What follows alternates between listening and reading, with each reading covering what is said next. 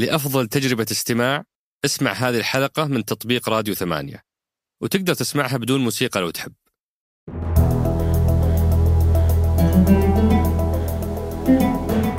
هذا سقراط من إذاعة ثمانية. وأنا عمر الجريسي أستضيف قادة التحول وأحاورهم حول رحلتهم في تحقيق أهداف رؤية السعودية 2030 ضيف حلقتنا اليوم هو معالي المهندس أسامة الزامل نائب وزير الصناعة والثروة المعدنية. في حلقتنا اليوم أسهبنا كثيرا في فهم المشهد الصناعي في السعودية لأنه مشهد معقد وفي كلام كثير حول هذا القطاع. فأخذناها على مراحل. المرحلة الأولى كانت من السبعينات بداية هذا القطاع إلى عام 2016 إطلاق الرؤية. كيف تأسس هذا القطاع؟ وش كانت آه الأساسات اللي بني عليها هذا القطاع؟ وبعد ذلك تحدثنا عن مرحلة من 2016 إلى 2019 ما بعد إطلاق الرؤية والحزم التصحيحية في أسعار الطاقة ورسوم العمالة اللي أثرت كثيرا على هذا القطاع.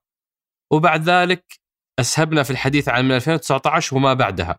كيف يتم تحليل واقع القطاع وفصل الوزارة آه، كوزارة مستقلة وبناء استراتيجيتها وبناء مستهدفاتها للمرحلة القادمة. وتحدثنا بعدها عن أهم الأشياء اللي تم تحقيقها فيما يخص المحتوى المحلي والرسوم الجمركية حماية للسوق والتصنيع المحلي آه، وغيرها من أعمال تم تحقيقها وفي الأخير طرحنا كالعادة مجموعة من أسئلتكم الثرية اللي أكرمتونا فيها مثل سؤال ليش شماغنا وملابسنا مو قاعدين نصنعها محليا؟ كيف نستورد يوميا 7500 جهاز منزلي وإحنا ما إحنا قاعدين نوطن هذا النوع من الأجهزة محليا؟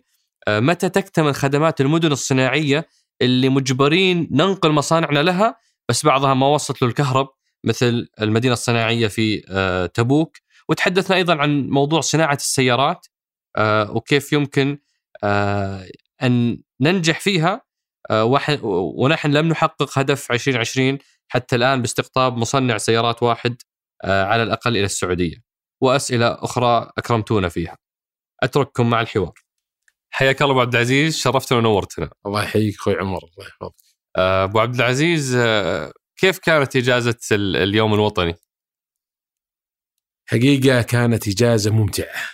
يعني بكل ما تعني كلمة وفعلا كنت آه، يعني كنت اتحين لها خاصة بعد الفترة اللي مرينا فيها من الحظر والحجر وغيره. كذلك جمعتني مع زملاء لي في الجامعة. هي عندنا عادة سنوية إحنا نجتمع في مناطق المملكة. ف هالسنة اخترنا اليوم الوطني. قلنا يعني يصير العيد عيدين والجمعه تكون يعني حلوة لكن اللي أيضا زادها يعني حلو وين كانت؟ كانت إنها في منطقة جيزان. ومنطقة جيزان آه، يعني كثير من الناس يعرفونها يمكن في الساحل أكثر من الجبل. المره هذه رحنا الجبل. آه، في محافظة قالت الداير من آه، يعني فيها بني مالك يسمونها. والحقيقة هذه أنا بالنسبة لي تجربة جديدة. لم يعني ما سبق أني رحت لها لأني أنا دائما متعود على منطقة جيزان نروح لها في الساحل وعند فرسان وعند البحر كذا وهذه نعم. لكن هالمرة رحنا الجبل. والحقيقة يعني شفنا آه، تنوع لا من حيث التنوع الثقافي ولا حيث من تنوع حتى يعني الأشياء اللي كان شفناها من حيث التراث القلاع طريقة يعني صنع القلاع أو بناء القلاع يعني بتقنيات عجيبة كانت في في بعضها يعني يمتد إلى يمكن آه، آلاف السنين يعني مو جديدة يعني بعضها تكون وبعضها أيضا في مناطق آه، زراعيه يعني تتميز فيها المنطقة. يعني في تنوع بالنسبة للمنتجات المحاصيل الزراعيه يعني عجيبة وكلها تقريبا يعني تعتمد على آه، يعني آه، بعد الله سبحانه وتعالى على الأمطار آه، ومواسم الأمطار وزراعتها على زي ما يعني زي ما يعرف الجميع على سفوح الجبل. فتشوف يعني كيف الناس واللي عايشين في جيزان من هالمنطقة يعني يعشقون المنطقة ويعملون فيها يعني يعني بعرق جبينهم ويحسون انه بينتجون منها انتاج انتاج يعني غير طبيعي وفعلا شفنا انتاج البن انتاج الباباي انتاج الموز لدرجه انه يعني إحنا طريقه يعني ترتيبنا لهالرحله إنه آه، تعاملنا مع أو زي ما تقول تواصلنا مع أحد الزملاء اللي هو له شغف فيما يسمى بالسياحة الريفية. والسياحة الريفية الزراعية. فرتب لنا نزل ريفي في أحد المناطق في في جيزان في المحافظة هذه آه، تقوم عليها أسر منتجة حقيقة يعني واحدة من يعني الفاضلات اللي عايشة في المنطقة ورتبت هذا النزل آه، مع يعني بنات ونساء من هالمنطقة. الحقيقة يعني فعلا كان شغلهم يعني مرتب. يعني تحس إنك أنت يعني طبعا ما حتحس في فندق سبع نجوم وخمس نجوم لا. لكن تحس إنك فعلا تعيش ال- ال- الطبيعة وتعيش ال- ال- ال- الجو هناك آه، حتى تعيش ما يسمى يعني خلينا نقول ال- يعني خلينا نقول حتى تشم ريحة الزرع. وتشوف الناس كيف يتعاملون معها آه، يتعاملون مع هذه المزارع وحتى يعرفون تفاصيل كل نبتة يعني إحنا رحنا بعدين يعني رح يوم رحنا مع المجموعة رحنا بما يسمى برحلات ال- الهركلة تعرف الهركلة؟ هذه تعريب hiking ولا إيوه. إيه. زين. ما شاء الله لا، عليك أنا- مذاكر. لا مذاكر. إحنا صحيح كنا نقول إحنا hiking الحين شلون بالعربي؟ صح. وفعلا إحنا نرتب لهذا ولا قالوا كلمة حركلة؟ قلنا. والله كلنا بنحركل في هال- في الرحلة هذه. وفعلا دخلنا في أودية وجبال. يعني ال- اللي كان يعني اللي فعلا حسينا فيه فعلا شعور تنوع عجيب يعني. لا من حيث الطبيعة والأهم من حيث ال- الأهالي المنطقة. يعني يعني المضيافين يعني كانوا حسنوا استقبالنا حتى كانوا مهتمين إن يورونا أدق التفاصيل في مزارعهم في طريقة تعاملهم حتى مع مع الطبيعة إلى درجة إنهم حتى يعني يفكرون بعض بعضهم بأفكار يعني خارج الصندوق. كيف إنهم يطورون طريقة الزراعة وكيف إنهم ينتجون يصير لهم دور يعني آه، يعني خلينا نقول دور آه، تنموي مهم جدا آه، في المنطقة. فالحقيقة فعلا يعني يعني هذا التنوع اللي إحنا رحنا فيه إحنا طبعا مجموعة الشباب اللي رحنا أو إحنا نسمي نفس الشباب يعني. رحنا الرحلة السنوية من مختلف مناطق المملكة. يعني طبعا كلنا من خريجي جامعة البترول يعني ولا احتاج ان نتكلم عن جامعة البترول و... يعني دائما دائما أنتم مسمعين ال- يعني إيه. الموسيقى هذه فإحنا سامعين اي روح اللي بعده إيه نعم. عندنا جاي من كل مختلف مناطق المملكه من الشمال من عرعر إلى الجنوب. ما شاء الله. كنا حول تقريبا 20 واحد. يعني وكلنا توزعنا في هال يعني جلسنا في النزل الريفي. وزمنا نزور المناطق كل يوم منطقه منطقة. حتى زرنا بعض المناطق الحقيقة اللي أول مرة نزورها اللي هي مثلا زي آه، يعني يسمونها آه، وادي لجب.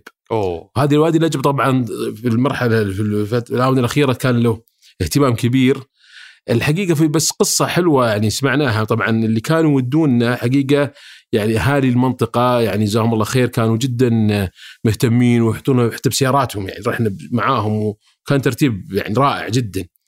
كان يقولون إن وادي لجب هذا هو من آخر المناطق اللي أو ال- المناطق اللي تو- توحدت في المنطقة الجنوبية اللي بحكم وعوره المنطقة وال اللي يعني عد يعني خلينا نقول وجودها بمنطقة حتى في غا يعني كهوف كان من الصعب إنه يصير فيها يعني خلينا نقول أي نوع من ال- التعامل مع ال- المنطقة هناك. فسبحان الله يعني اعطونا قصتها طبعا الوقت يمكن ما يمكن إحنا واحد يتكلم في تفاصيل لكن هذه معلومة جديدة بالنسبة لي أنا يعني كيف أنا قادر أبو عبد العزيز يعني أعيش معاك كل لحظة مم. من اللي قاعد تقوله لأن اليوم الصباح وصلت من جيزان ما شاء الله أي نعم أنا, زين. أنا الثلاث أيام اللي فاتت كلها في جيزان ممتاز وكل اللي قاعد تقوله بالضبط حرفيا عشته فإن شاء الله إنه يعني يكون إيه. يوصل للناس ويقدرون يستشعرون ويعرفون آه إنه هالمنطقة هي عبارة عن واحدة من الكنوز التي لم تكتشف بعد في السعودية. صحيح. آه وزي ما تفضلت حتى يعني شبابها وأهلها و- ونسائها ورجالها يعني آه آه نموذج مشرف إنك أنت من يوم ما توصل الديرة لين تغادرها وكل اللي حولك هم أهلها. اللي يعني يقود بك السيارة واللي يرشدك في المواقع السياحية واللي تبيع صحيح. لك في في السوق الشعبي واللي يستضيفك في النزل الريفي كلهم أهل الديرة. حتى يعني زرنا إحنا آه، اثنين من من المقاهي القهوة المختصة ال- الهبة الجديدة هذه. آه، واحد قال لها أديب آه، أديب ال... نسيت اسمه. المهم إنه قهوة كوف. أوكي. آه وزرنا قهوة ثانية اسمها كالي. آه وكلها نماذج رهيبة جدا.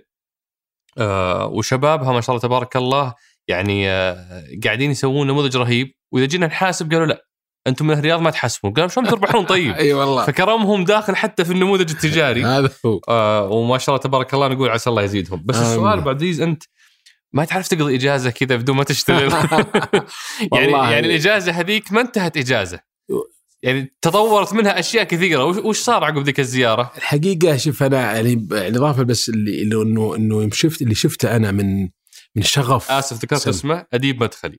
أوكي آه. فعشان بس ما يزعل ما علي ما شاء الله طبعا أنا في يمكن اسماء كثيره مرت علي بس عاد إيه. آه، يمكن ما استحضرها الان لكن احد الاشياء اللي يعني وجدتها أيضا تميزهم حتى في موضوع البن على مستوى مسابقات عالميه يعني خذوا مراكز آه، يعني عالميه في مسابقات تمت يعني توها قبل قبل في عز- 2019 واخذوا يعني أخذوا المركز الأول في تحضير البن تحضير القهوة عفوا كانت جايبين ال- ال- البن من المنطقة وسووا لها عدة تصنيفات فتخصص بالنسبة لهم شيء يعني هم شغوفين فيه.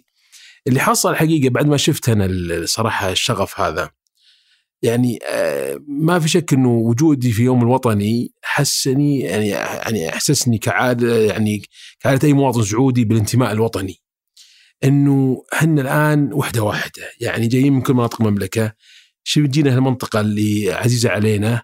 آه وزي ما انت عارف أنا يعني صار لي يمكن أكثر من 30 سنة أروح منطقة العسير منطقة عسير وعند وان إحنا نصيف في أبها وغيرها. لكن إنه أروح المنطقة هذه وأشوف هذا هذا الاهتمام الحقيقة أنا أنا يعني أعزوه إلى تحول في الثقافة. فعلا يمكن ما كنا نشوفها خلال ال 30 سنة الماضية. الآن شفتها يعني عيانا إنه تحول ثقافة الشباب والبنات وطريقة اهتمامهم إنه كيف يدخلون في آه، هالنوع من ال- المهن. يعني مهن الإرشاد السياحي مهن ال- النزل الريفية مهن ال- هذه الحقيقة وجدتها عندهم واهتمامهم. فقلت يعني لابد الآن على الأقل يعني لو شيء بسيط إني أنا يعني أوصل صوتهم للمسؤولين. وفعلا الحقيقة رفعت الجوال واشغلت العالم أيوة. في اجازه الوطني. وفعلا وتكلمت معهم لدرجة إنه يعني كلمت حتى يعني بعض اصحاب معالي الوزراء وأصحاب ال- ال- يعني ال- ال- المحافظين اللي آه، يعني اللي هم مسؤولين عن بعض المنشآت أو خلينا نسميهم الجهات ال- ال- الهيئات. إني أقول لهم وش سوينا أو إيش نقدر نسوي لخدمة هذه المنطقة. واهتمام بهال بهال يعني ال- ال- الشباب والشابات وشغفهم وعملهم والحقيقة يعني يعني صراحة طلعت بثلاث دروس مهمة جدا من من هالرحلة هذه. أول درس هو موضوع إنه وحدتنا إحنا ك ك يعني المملكة العربية السعودية من مختلف مناطق المملكة آه، متواجدين كلنا في منطقة مثل هذه يعني فعلا تعبر عن وحدتنا وكيف إن إحنا نهتم بعض بهال بصورة عملية على أرض الواقع مو بس بقى فقط يعني بس شعارات نطلقها لكن إنما فعلا نثبتها على أرض الواقع. الأمر الثاني الحقيقة الشغف والطموح يعني أنا أشوف بعيون ال- الناس اللي قابلتهم عندهم شغف وطموح إنهم كيف إنهم ينجزون وي- ويطلعون إلى يعني يعني بكل مواردهم ال- المتاحة يدخلون مسابقات عالمية يبغى يفوز يبغى ي... وغير كذا أيضا من يعني من سمعت عن موضوع الجامعة عندهم جامعة جيزان من أعلى من عد- عد- عدد الطلبة فيها من طلاب وطالبات. ومستوياتهم العلمية عالية جدا يعني حتى يعني معروفة المنطقة أيضا حتى بخريجها خريجين منها علماء وأدباء ويعني باحثين يعني على مستوى عالي. فعندهم هذا الشغف والطموح الحقيقة أيضا درس تعلمته من اللي شفته من طريقة تعاملهم. الأمر الثالث الحقيقة وسبحان الله صادف مع اليوم الوطني تعرف إحنا نعيش بين الجبال. فحسيت ب يعني فعلا آه، يوم يعني سمو ولي العهد قال إنه إحنا الشعب السعودي همتنا همة جبل طويق. فعلا أشوف الجبل قدامي وأشوف كيف قدامي هالناس كيف إن إحنا على قولتهم نحركل بهالجبل بين الوديان وبين شو اسمه السفوح عشان نوصل للقمة. فكان اعطاني يعني أيضا إنه هذا شيء لابد إنه إحنا نتبناه. فبالنسبة لي صار لزام علي إني أنا أروح وأكلم أصحاب المعالي الوزراء والمسؤولين. وفعلا يعني يعني يمكن يمكن يمكن سمعتوا أمس كان في توقيع مع يعني مع وزير التجارة ومع وزير الزراعة والزراعة. على موضوع البن والشركات الوطنية. هذا يعتبر إنجاز الحقيقة. يعني هذا فيه اهتمام ولكن نحتاج إنه نجد منه نتائج إن شاء الله. بإذن الله. وهذا هذا يعني مدخل جيد هالتحول من من الانتاج الزراعي إلى إلى إنه يكون صناعة متكاملة. هذا مدخل جيد لحلقتنا اليوم أبو عبد العزيز اللي هي آه، عن ملف الصناعة. أنا لو ألف السعودية كلها ما أعتقد إني ألقى شخص يقدر يشرح لي وي ويحكي لي حكاية الصناعة في السعودية مثلك أنت. إن بغيناها يعني آه، اكاديميا فأنت مهندس صناعي. وان بغيناها رسميا فانت نائب وزير الصناعة. وان بغينا بغيناها مهنيا فأنت 20 سنة أو أكثر يعني تعمل في هالمجال. وان بغيناها دي إن اي فأنت ابن يعني آه، المرحوم آه، عبد الزامل الله يغفر له ويرحمه اللي أمس استمتعت بإني أنهيت كتابة عن التجربة اللي هو خاضها كان ثاني وزير صناعة للبلد ورئيس تنفيذي لشركة سابق والمرحلة التاريخية اللي عاشوها. فما راح ألقى أحد يشرح لي هذا الملف مثلك أنت. فأبغى إذا سمحت لي في محورنا الأول هو محور من أنتم إنك تأخذني في رحلة عالم الصناعة وأنا قسمتها على ثلاث مراحل جميل. إذا سمحت لي.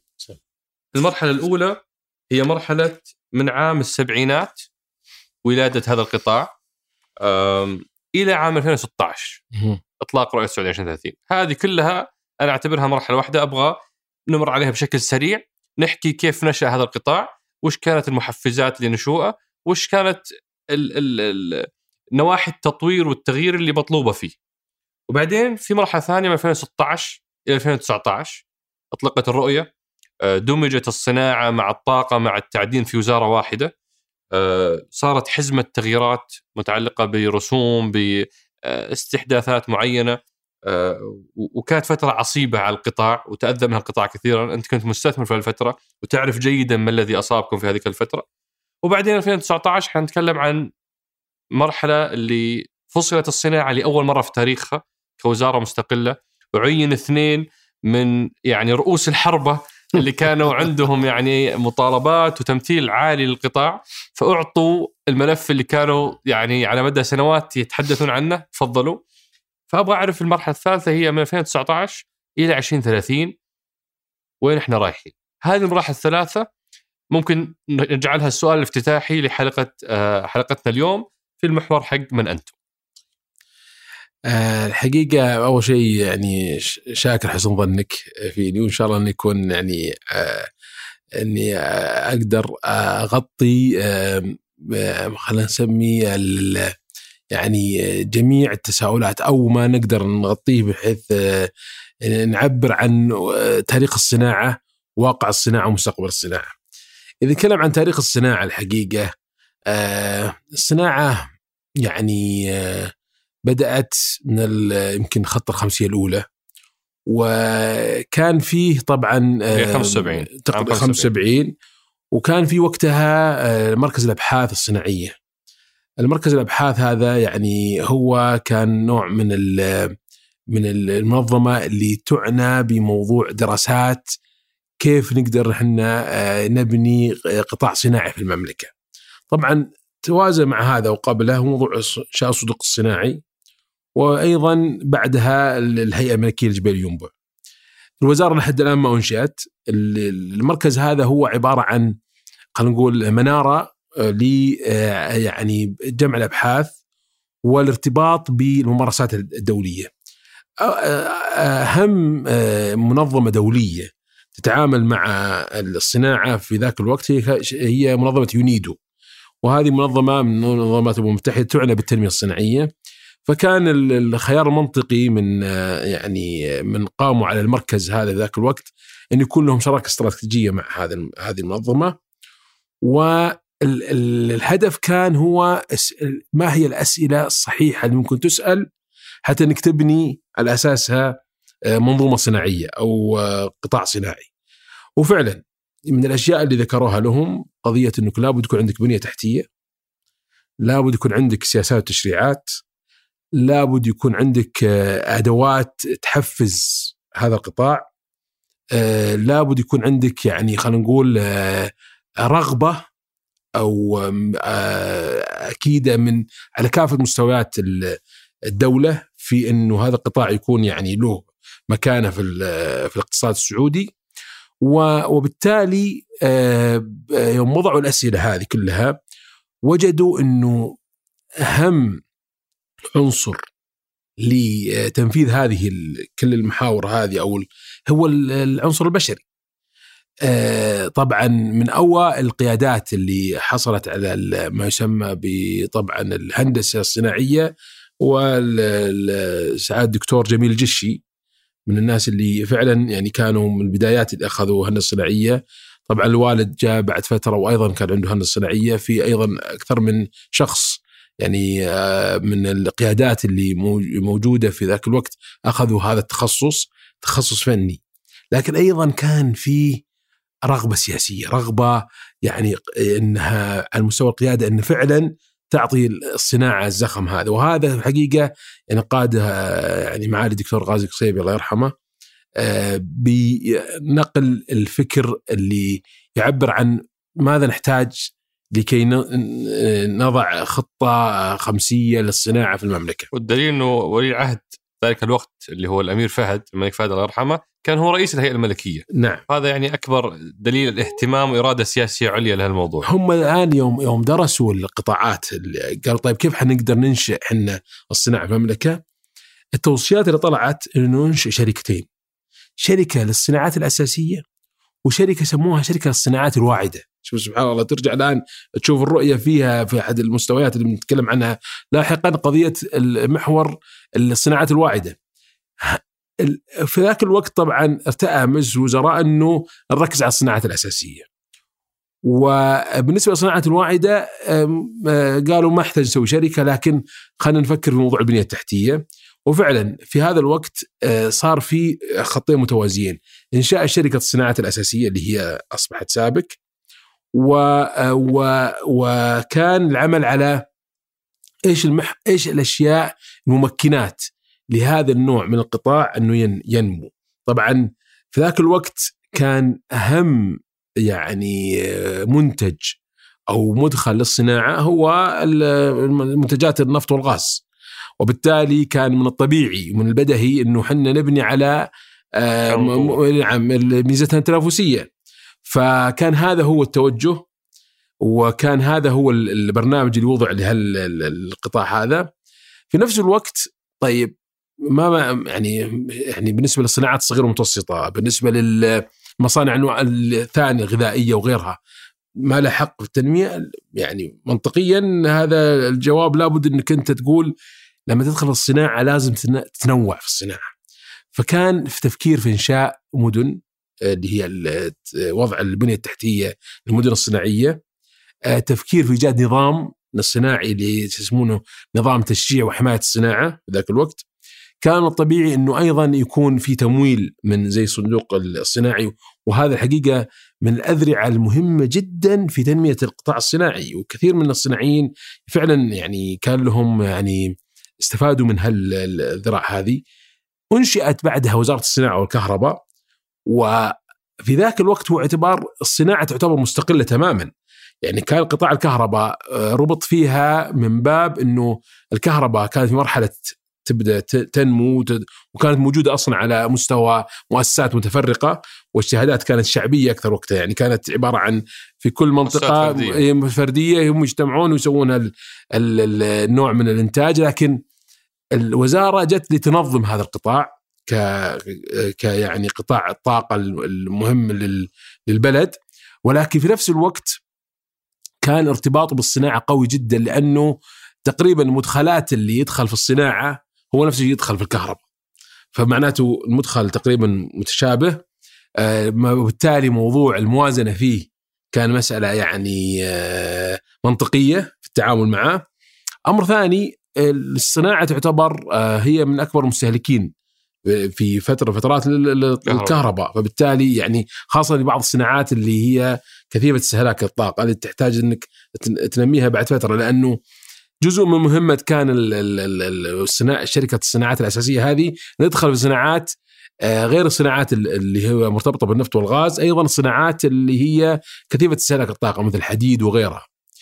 آه، هالفترة هذه طبعا دخلت انشئت وزارة الصناعة والكهرباء وفي بالتوازي انشئت سابك وبت وهنا حصل حقيقة يعني خلينا نقول حدثين مهمين في في تاريخ الصناعة.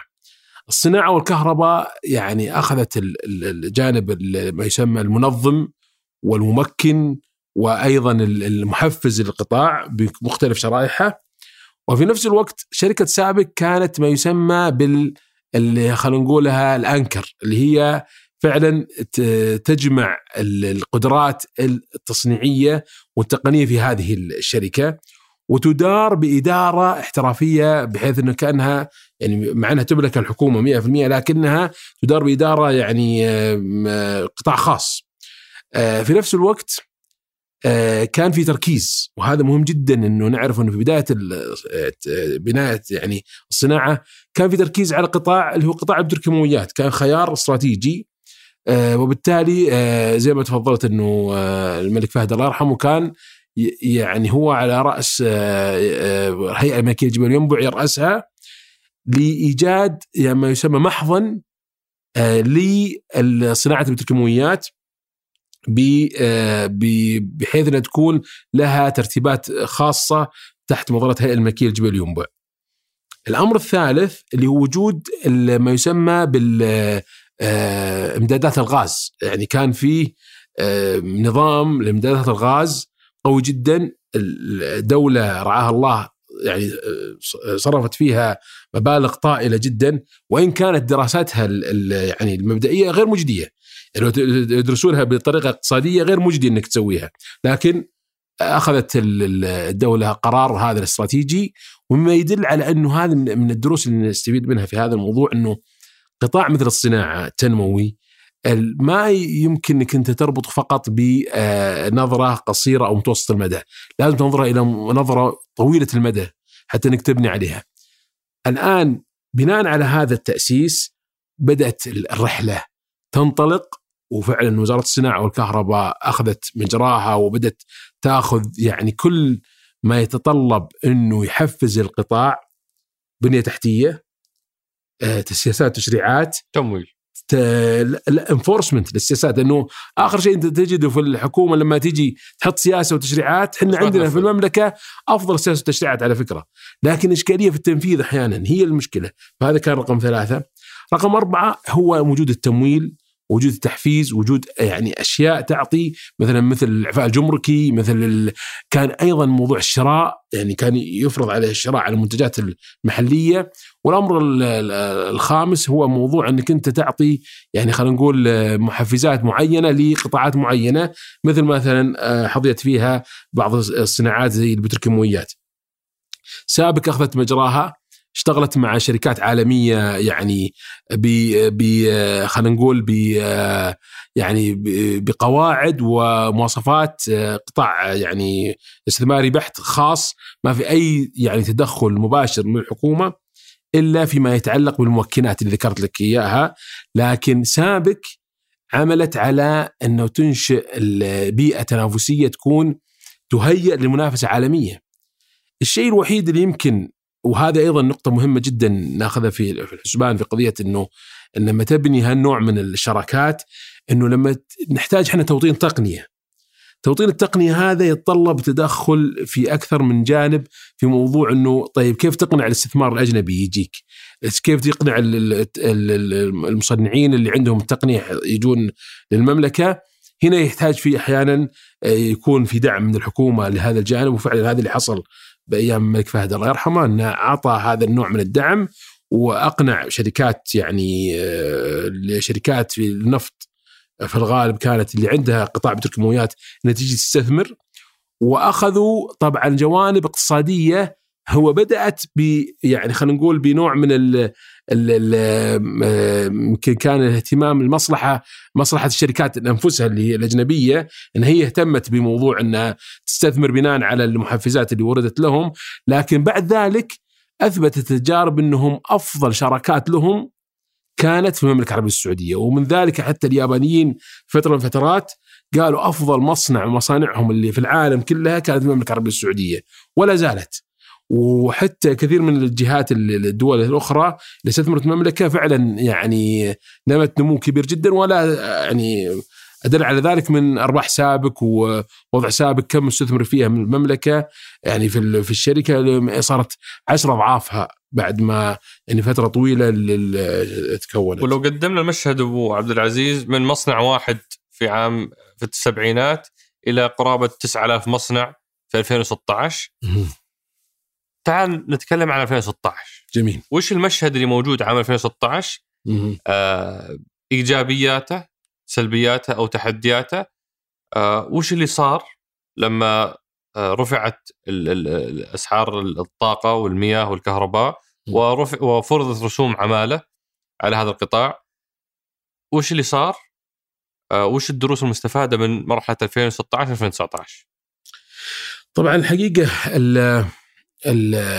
في الفترة هذه يعني آه، الصناعة نمت آه، بعد بنمو مضطرد إلى ما وصلت تقريبا الآن يعني حسب يعني شو اسمه المؤشرات اللي اللي أو حسب الأرقام الأخيرة إلى تقريبا يعني آه، الآن وصلت 9445 مصنع حسب أرقامنا الموجودة الحالية النمو هذا متنوع.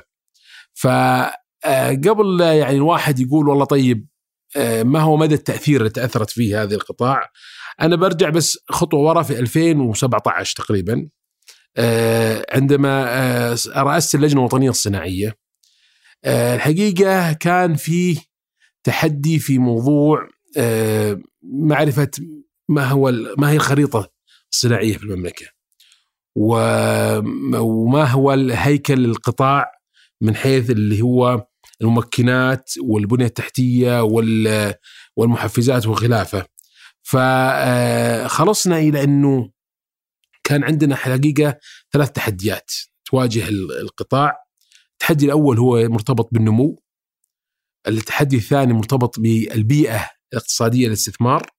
والتحدي الثالث وجود مرجعية للقطاع الصناعي.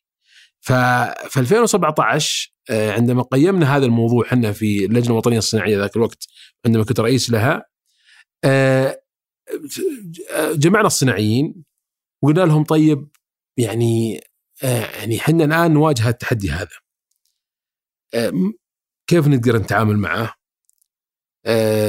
لابد نحط أهداف استراتيجية عشان نعمل عليها ولا يمكن إني أنا أجي أحل كل مصنع لحاله، لابد أن ألاقي حلول تكون شاملة لأنه قطاع كبير ويحتاج له تعامل بعدة يعني عدة أدوات. فركزنا على الحلول. آه، اشتغلنا على موضوع كيف إنه عندنا إحنا خلال الفترة الماضية بنينا يعني مكتسبات كبيرة جدا زي ما تفضلت في من يعني من بداية الصناعة إلى 2016 ويوم جينا عند 2016 آه، وأطلقت الرؤية حقيقة الرؤية يعتبر يعني نقلة نوعية في طريقة تفكير والتوجيه. يعني الآن يعني سمو الأمير محمد والحكومة الآن حنا عارفين توجهنا كرؤية. التحدي في التنفيذ. كيف ننقل التوجه هذا إلى أدوات تنفيذية على أرض الواقع؟ وهذا الحقيقة اللي كان آه، هدفنا في اللجنة الوطنية هذاك الوقت إن إحنا كيف ننقل هذا إلى إلى الأرض الواقع. آه، فبدينا نركز على ال ال ال ما هي الأشياء نحتاجها. إحنا كقطاع خاص ملتزمين فيها نسويها. وفي نفس الوقت نرى إنه يعني الحكومة في ذاك الوقت آه، إن تقول لنا آه، تحتاج إنها أيضا تتعامل معها. حددنا طبعا ثلاث أهداف استراتيجية اللي هو تعزيز آليات النمو، زيادة الطلب على على المنتجات سواء من حيث المحتوى المحلي المنشورات الحكومية أو من حيث الصادرات. كيف إن أنا أزيد من صادراتي. وبالتالي احسن ميزان مدفوعات الدولة أو الاقتصاد. الأمر الثاني كيف احسن البيئة الاقتصادية للاستثمار الصناعي؟ كيف أن نكون يعني الصناعة يعتبر خيار أول للمستثمر؟ يعني المستثمر الآن قدامه عقار قدامه تجزئة قدامه أسهم وغيره لكن كيف أخلي الصناعة أيضا من الخيارات المتاحه المهمة ويعني ممكن يستثمر فيها المستثمر هذا؟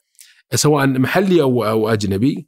فركزنا على تقريبا يمكن أربع خمس ملفات، الأول موضوع التوطين والعمالة، الحماية كيف إنه إحنا نجد يعني آلية لزيادة تنافسية الصناعة عن طريق يعني حماية أسواقنا الحقيقة هي مش حماية منتجاتنا حماية أسواقنا من المنافسة غير العادلة. الأمر الثالث موضوع ما يسمى بالتكاليف الميزة النسبية حقتنا اللي في في الطاقة آه، سواء يعني من مزيج الطاقة وخلافه. الأمر الرابع كان على موضوع إنه كيف نعمل على آه، يعني آه، يعني ما يسمى بموضوع التعامل مع البنية التحتية يعني في تحدي في البنية التحتية وكيف إنه يعني طريقة التصدير والاستيراد واستخدام يعني توفر هذه البنية التحتية للتصدير آه، والاستيراد.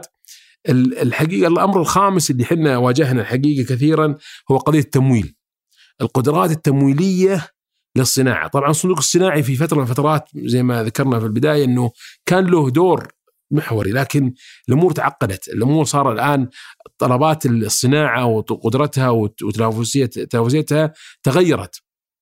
فالآن الأدوات التمويلية لابد إنها تؤخذ بطرق مختلفة الآن. فبالتالي وجدنا أنه في آه، تعثرات لبعض المصانع أو تحديات تواجهها فأخذنا هذا من المهمات اللي نعمل عليها.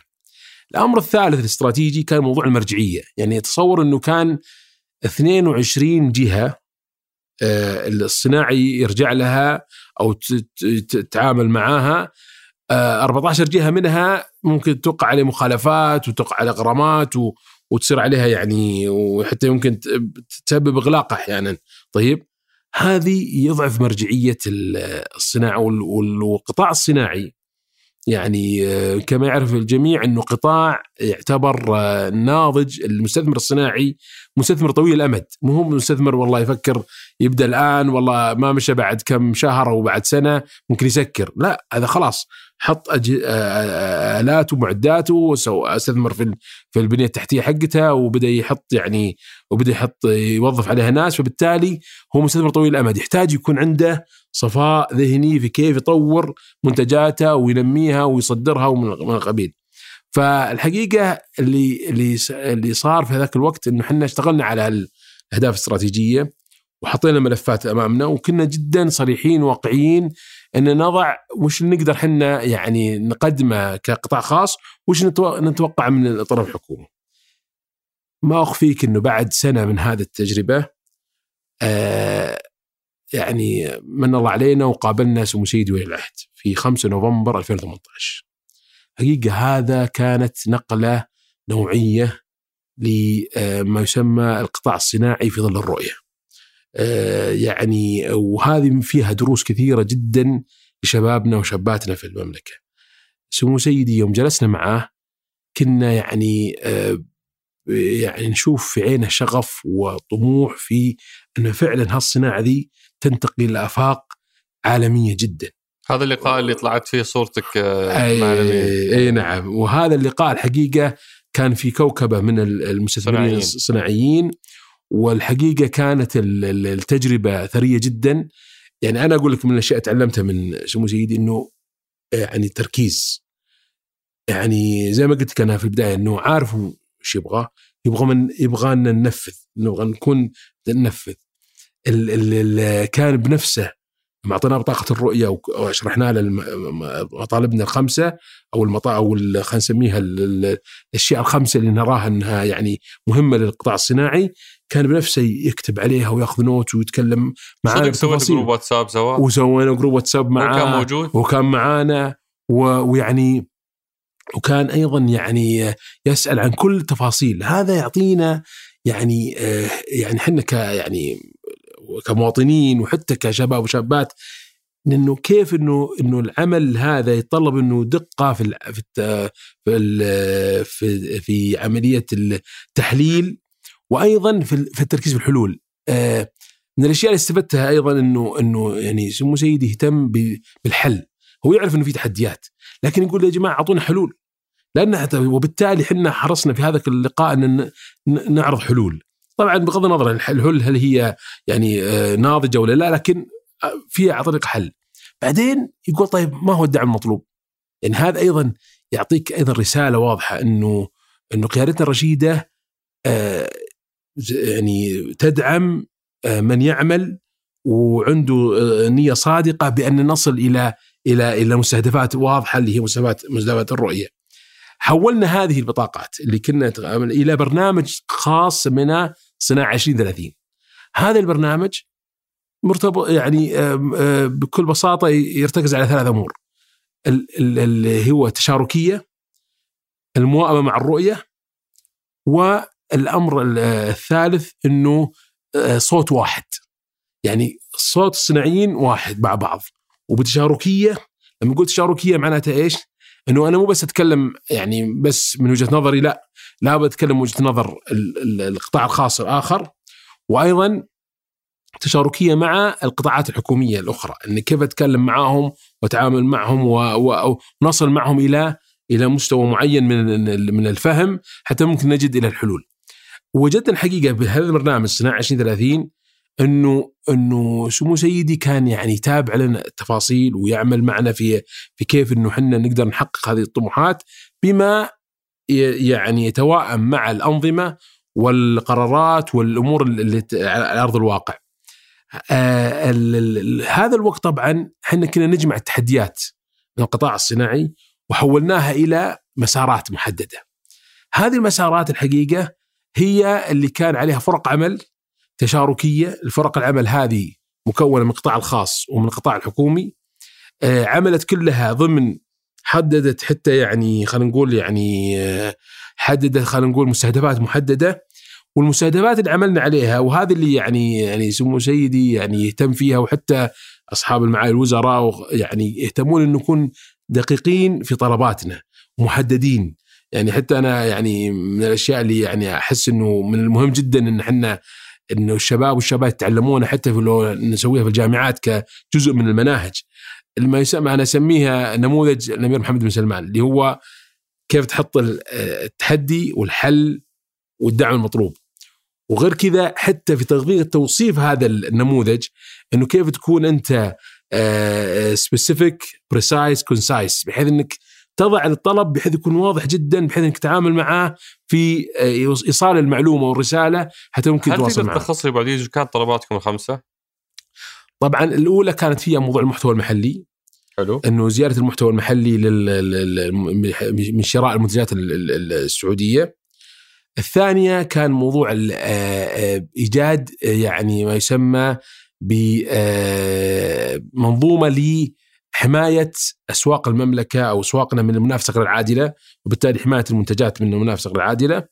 الأمر الثالث كان موضوع تنافسية قطاع الطاقة من حيث الأسعار ومن حيث يعني ثباتها في القطاع الصناعي. الأمر الرابع كان موضوع العمالة وتكاليفها اللي يعني نتجت من يمكن جزء منها من برنامج التوازن المالي. الأمر الخامس الحقيقة كان موضوع التعامل مع التعثرات المالية لبعض الصناعات لأنه آه، زي ما يعرف الجميع أي تحول في العالم آه، فيه ما يسمى بال winners وال losers أو الرابحين والخاسرين. والتحولات اللي نجحت في العالم هي من التحولات اللي أيضا حرصوا على اللي, اللي هم الخاسرين أو اللي تأثروا سلبيا من هذا التحول. فحنا حرصنا إنه يكون هذا الملف اللي هو خاصة موضوع التعثرات جزء من ال من ال من ال يعني خلينا نقول من اللي قدمناه لسمو العهد.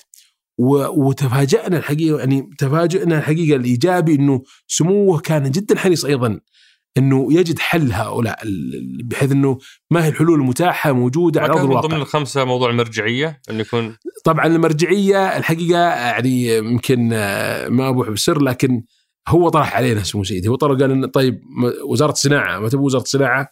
الحقيقة ذاك الوقت إحنا كنا يعني قلنا هذه يمكن أكثر من اللازم خلينا الآن إحنا نبي نطالب بالأمور هذه نحسها متعلقة بالبيئة لكن موضوع يعني وجود وزارة مستقلة كانت يمكن أولوية مهمة جدا الحقيقة بالنسبة لنا. لكن قلنا لا نبغى نتعامل مع الوضع الحالي ويمكن لقي لنا حلول أخرى. واللي صار طال عمرك الآن إحنا خلينا نروح 2019 جميل. اللي صار إنه أنشئت وزارة. و... ومو بس كان في تنسيق مع القطاع الخاص كان م. في توزير للقطاع الخاص. القطاع الخاص صاروا هم الوزراء. آه، رئيس اللجنة ونائبة صاروا هم الوزير ونائبة. نعم. آه، كنت مدير آه، مع علي بندر صار الحين هو مديرك. صحيح. آه، من 2019 إلى 2030 وش اللي اول شيء وش استراتيجيتنا الجديدة؟ وش استراتيجية القطاع الصناعي؟ وش اللي حققناه؟ في السنة الأولى آه، من من يعني آه، انشاء الوزارة وتكليفكم فيها لأن الموضوع فعلا فعلا يرفع سقف التوقعات طالما إنه ما هو بس التعاون مع القطاع الخاص فيه يعني تسليم كامل للقطاع الخاص في هذا الملف وتحقيق أغلب الأشياء اللي كانت مطلوبة من الجهات الحكومية. فو- فوش أول شيء استراتيجيتنا؟ آه وش حققنا؟ طيب آه، حقيقة على أساس الواحد يعني يقدر ي... خلينا نقول يبدأ ب يعني خلينا نقول آه، نقطة بداية لابد يعرف إن إحنا آه، إحنا نتعامل مع مين؟ إحنا نتعامل مع قطاع اللي هم شركائنا نعتبرهم اللي هم الصناعيين المستثمرين الصناعيين.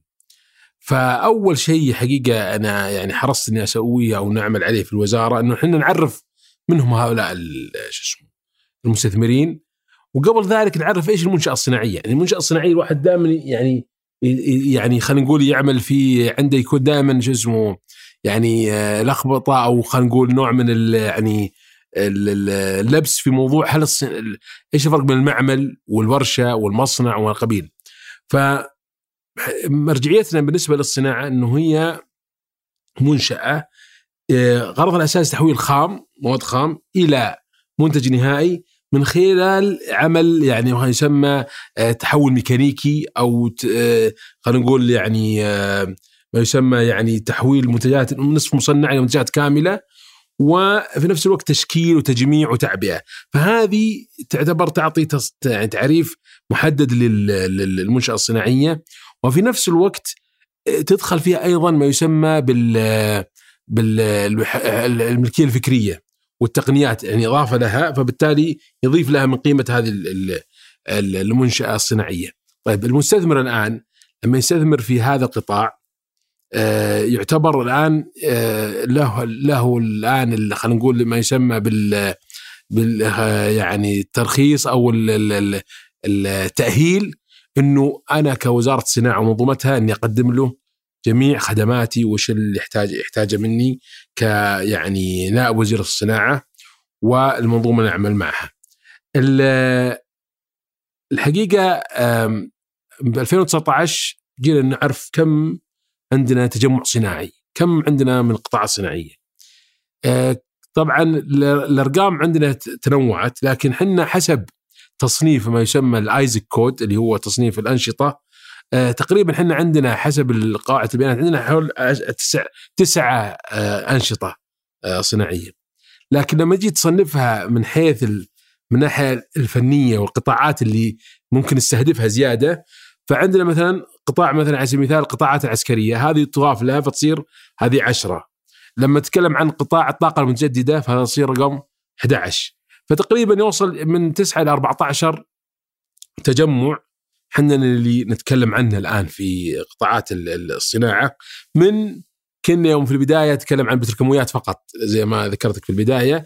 إلى الآن نتكلم عن 14 تجمع جزء واحدة منها البتروكيماويات آه آه هذا الآن من المهم جدا إن إحنا نعرف طيب هذول لابد نعرف حنا وش أحجامهم وين مواقعهم وش يعني أساس تعرف أنت تتعامل مع ناس الآن تتعامل مع شيهات موجودة على أرض الواقع. ما تتكلم عن ناس بيجونك بعدين بتطور يعني يمكن قطاعات أخرى مثلا خلينا نقول قطاع الثقافة ولا السياحة ولا الترفيه يمكن تكون يعني تبني هالقطاع. إيه، لكن هذا الآن تعمل مع قطاع قائم على أرض الواقع.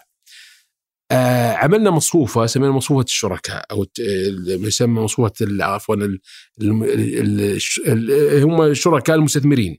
طيب هذا المصفوفة الحقيقة تتكلم عن وين توزيع هذول المصانع؟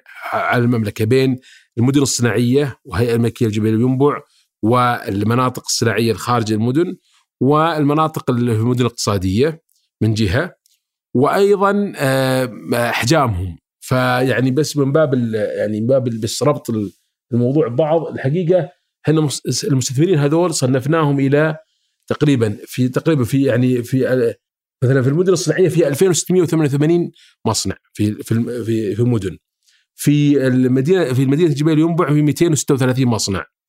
المناطق اللي خارج اللي هي المناطق اللي تتبع البلدية تقريبا فيها 6328 يعني أكبر حجم من المصانع موجودة في هذه المناطق. وهذه طبعا تبع بين البلدية وبين مناطق تكون آه، تبع مثلا آه، مرتبطة بموارد آه، طبيعية يعني مثلا تكون مصانع اسمنت مصانع غيرها فتكون خارج نطاق المدن الصناعية. احجامهم طبعا إذا نتكلم إحنا عن أرقام يعني 9191 مصنع هذا الأرقام الربع يمكن قبل قبل سنة تقريبا أو خلال يعني بداية السنة هذه 8000 منهم من المنشآت صغيرة ومتوسطة. طيب فالباقي يكون كبيره الآن هذا التصنيف بالنسبة لي يهمني جدا ان أعرف وضعهم هذول لأنه التعامل مع المصانع الصغيرة المتوسطه مو زي التعامل مع مصانع كبيرة. وبالتالي يحتاج إنك تكون لك يعني آه، تعامل آه، مسارات خاصة وأيضا تحفيز معين. وهذه أيضا آه، تعطينا دروس كيف نتعامل أيضا مع من يرغب أن يدخل في الصناعة من ريادي ورياديات الأعمال. إنه هذا القطاع لما تدخله تبغى لك إيش التحديات تواجهها الوضع الآن مو زي وضع أول. أنا أذكر أنا يعني من بعض الصناعيين اللي كانوا ببدايه الصناعة كان يعني خلاص يأخذ مثلا فكرة. زرنا أحد المصانع في الجبيل قبل فترة. أنا ومع الوزير خلال الأسبوع الماضي. كان من أوائل المصانع اللي أخذوا تصريح صناعي أو ترخيص صناعي من مركز الأبحاث قبل إنشاء وزارة الصناعة. مصنع يعتبر يعني, يعني يعتبر مصنع حجمه متوسط تقريبا ولا زال يعمل.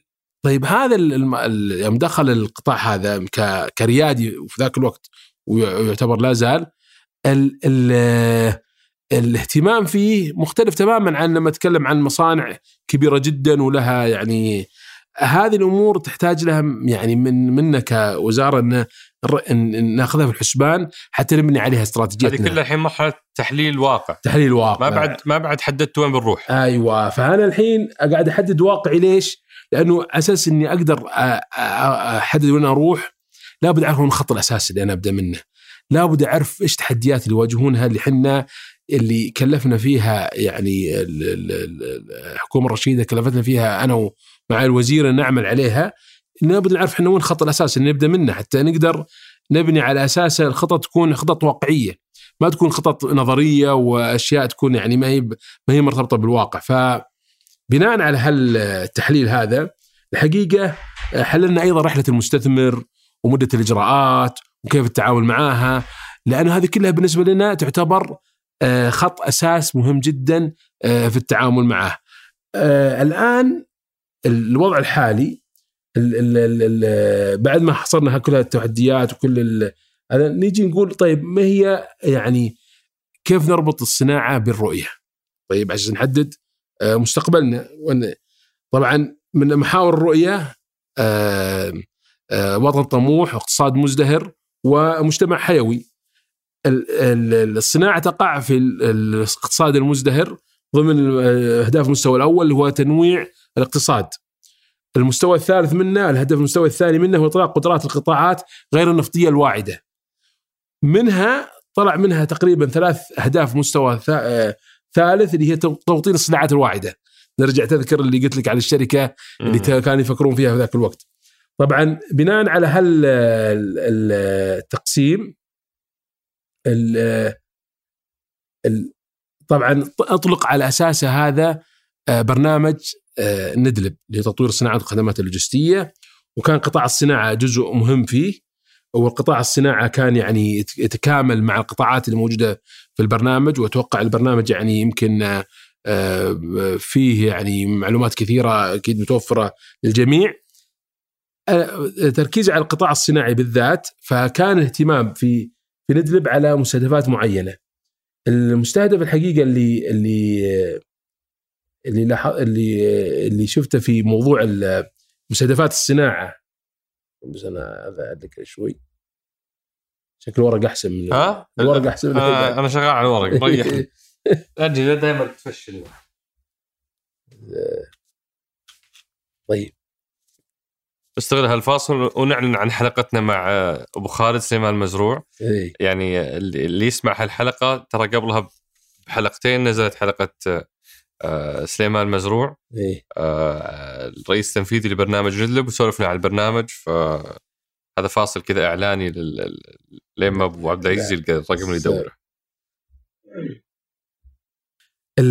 طبعا الصناعة فيها مستهدفات آه، محددة اللي اللي كانت يعني أطلقتها في برنامج ندلب الآن في 2019 آه، مساهمه القطاع الصناعي في الناتج المحلي الاجمالي حول 312 آه، مليار فاصل 6 المستهدف في 2030 توصل 537 مليار وبالنسبة لمساهمه الاستثمار غير الحكومي في الصناعة من 315 مليار إلى تريليون و700 مليار هذا وشو؟ هذا المساهمة القطاع الصناعي في الاستثمارات غير الحكومية. إي آه من كم؟ من 315 مليار أيوه. إلى تريليون و700 مليار. ما شاء الله. آه آه بالنسبة لموضوع الوظائف وخلق الفرص من 706 ألف وظيفة الآن إلى آه مليون و232 ألف وظيفة. هنا أبو عبد العزيز بفهم نقطة. في في حديث مستمر في المجالس على موضوع الصناعة في السعودية. بما نتكلم الآن إحنا عن وين نبي نروح. في ناس تقول ترى القطاع القطار فات والدول الصناعية حجزت موقعها والخارطة اكتملت فمن العبث إننا نحاول نقتحم عالم الصناعة. آه خلونا نركز مواردنا على أشياء ثانية. آه هذه وجهة نظر. في وجهة نظر ثانية تقول لن ننوع اقتصادنا بدون صناعة ولن يعني آه نبتعد بعيدا عن الاعتماد على النفط كدخل للعملة الصعبة إلا بالصناعة. آه، وهذه الصناعة لها أساسيات. يعني أتذكر أنا في آه، في كتاب العم عبد الله يرحمه إنه كانت النقطة الأساسية اللي انطلق منها القطاع البتروكيميكلز هي موضوع طاقة أو لقيم مدعوم من الحكومة و آه، أيدي عاملة مدربة وماهرة. فكل عقد كان توقعه سابق كان فيه جزء منه تدريب لأبناء وبنات البلد في تلك المصانع العالمية في اليابان وأمريكا وفرنسا وألمانيا وكل الشراكات الاستراتيجية حقت سابق ومن هنا خلقنا أيدي ماهرة ومدربة. فاليوم أبغى أفهم منك أبو عبد العزيز هل عندنا فرصة ما زال عندنا فرصة أننا آه، نضع أنفسنا في خارطة الصناعة على مستوى العالم في ظل انه ما نقدر ننافس آه، الأيدي العاملة المنخفضة في آسيا مثلا آه، وأسعار الطاقة قاعدة تتصحح عندنا فهل عندنا فرصة؟ هذا رقم واحد. ورقم اثنين وش بنسوي في أهم عنصرين من عناصر المحفزات اللي موجودة سابقا اللي هي الأيدي العاملة المدربة وأسعار الطاقة أو اللقيم المدعومة. طيب الحقيقة المملكة هي عضو آه، مهم جدا في مجموعة عشرين. وهذا بالنسبة لنا يعتبر يعني موقع يعني مميز من ناحية وجودنا في هذه هذا النادي اللي يعتبر من أكبر النوادي اللي فيها جميع الدول الاقتصادية الكبيرة. والقطاع الصناعي في هذا في هذه المجموعة يعتبر من القطاعات اللي ناضجة في هذه القطاعات. وبالتالي إحنا الآن ما نتكلم عن شيء نبي نوصل له إحنا وصلنا له اوريدي حتى يعني آه، يعني سمو سيدي يوم بداية إطلاق الرؤية وتكلم عن قوتنا الاستثمارية. نحن نعتبر من أقوى الدول من ناحية استثمارية. يعني هذا خلاف موضوع إنه إحنا من أكبر الدول في النفط والغاز ولكن نتكلم من حيث قدرتنا الاستثمارية. ولا أدل على ذلك إنه إحنا يعني آه، آه، قدرتنا على استقطاب استثمارات كبيرة في كثير من القطاعات كانت يعني آه، يعني خلينا نقول ملفتة للأنظار في كل العالم. يعني أعطيك مثلا قطاع التحلية على سبيل المثال. قطاع التحلية هذا إحنا نعتبر من أكبر الدول اللي تنتج تحلية في العالم تحت مياه البحر. طيب هل عندنا توطين لهالصناعة هذه؟ لا. نحتاج نوطنها. وهذا أمر حتمي صار. الآن نفط والغاز إحنا من أكبر الدول في النفط والغاز، هل عندنا تقنيات أو توطين هالتقنيات هذه؟ هذه نحتاج أيضا نعمل عليها. فموضوع موضوع آه والموضوع الثالث اللي واللي سمو سيدي يوم أطلق الرؤية ذكر بالاسم الصناعات العسكرية كخيار استراتيجي. وبالتالي الموضوع أمر حتمي بالنسبة لنا مش خيار إنك تقول لا تدخل الصناعة ولا لا. هذا هذا من جانب. مرتبط فيه الأمن الوطني في مرتبط فيه الأمن الغذائي وهذا اثبتها أزمة كورونا الأمن الدوائي الأمر صار حتمي طيب فبالتالي هنا نتكلم عن أمر الآن آه، قرار سيادي نحتاج إنه نتعامل معه. قضية الآن إنك أنت تكون يعني آه، في القطار هذا أنت تكون فاتك ولا لا أنا بسوي قطاري لحالي وبنطلق أطلق منها القطارات الثانية وبصير بإذن الله إني بقدمهم إن شاء الله شلون؟ وش المزايا طيب. التنافسية اللي عندنا؟ جميل طبعا ذكرت موضوع الطاقة المدعوم وهذا مو أنا يعني ما أتفق معك عليها هو مو مدعوم إحنا عندنا طاقة فيها ميزة تنافسية إحنا ميزتنا في الإنتاج والتكلفة هي مش مدعومة هي تكلفتنا كذا إحنا تكلفتنا يعني أكثر وهذا اللي حتى يعني دخلنا فيها منظمة التجارة العالمية وأقنعنا فيها كل الدول بهذا بهذا المبدأ وبالتالي إحنا إحنا نعتبر ال- عندنا ميزة إنه إحنا نقدر نطلع هذا ال- ال- ال- ال- المورد. قضايا الإغراق وما الإغراق تقول إنكم أنتم تعطون مصانع آه، لقيم مدعوم. إيه. آه، وأنتم دافعتوا عن موقف المملكة بأنه هذا يعني فضل الله علينا إنه إنه استخراجه منخفض التكلفة. جدا. وهذا يعني آه، قبل وصار هو المسموح به يعني. هو طبعا أنا هذا الملف على فكرة هو من أهم الملفات اللي دخلتنا دبليو تي أو منظمة التجاره العالمية إنه ما تدخل أنت المنظمة إلا بتكون جميع الملفات تتسكرها، كان أهم ملف موضوع إنه هل مدعوم ولا غير مدعوم؟ ويعني بجهود يعني آه، مضنية من جميع القيادات في ذاك الوقت اللي دخلنا المنظمة وعلى رأسها سمو الأمير عبد العزيز بن سلمان يعني كان يعني ماسك الملف هذا وكان له جهد قوي جدا مع الفريق المميز اللي عملوا فيه ذاك الوقت. فعلا أخذنا هذا الموضوع وبالتالي الحمد لله الأمر يعني يعني حسم بالنسبة لنا. نيجي الآن لل- للمورد اللي أنا أقول النفط القادم حقيقة مو هو الان ال- هذه كلها الموارد الطبيعية الحمد لله حبانا لكن بالنسبة لنا إحنا المورد الأساسي هو الموارد البشرية. القوى العاملة شبابنا وشاباتنا اللي هم حتى سمو ولي العهد ذكرها في حتى في بداية إطلاق الرؤية إنه هذول اللي سن اللي سنعول عليهم بعد الله سبحانه وتعالى في إنجاز المهمة تحقيق الطموح. أيوه هذا هذا هو هذا هو سؤال مليون دولار. شلون بتجيب. يعني هل هل هالكفاءات؟ أول شيء شلون بتدربهم؟ بعدين شلون بتحطهم مكان آه، آه، يعني عامل آسيوي ياخذ 800 ريال و900 ريال في خطوط الإنتاج في أغلب ال SM المصانع اللي أنت ذكرتها تو. لأنه لو شلنا اللي على جنب ال 1500 الكبار اللي عندهم HR department أو أقسام يعني موارد بشرية وعندهم تدريب وتأهيل ال 8000 مصنع الأخرى أغلبها هي عبارة عن خطوط إنتاج بدائية وعمالة منخفضه التكلفة هذا شلون بتحط مكان هالعامل آه، آه، شاب ولا فتاة سعودية؟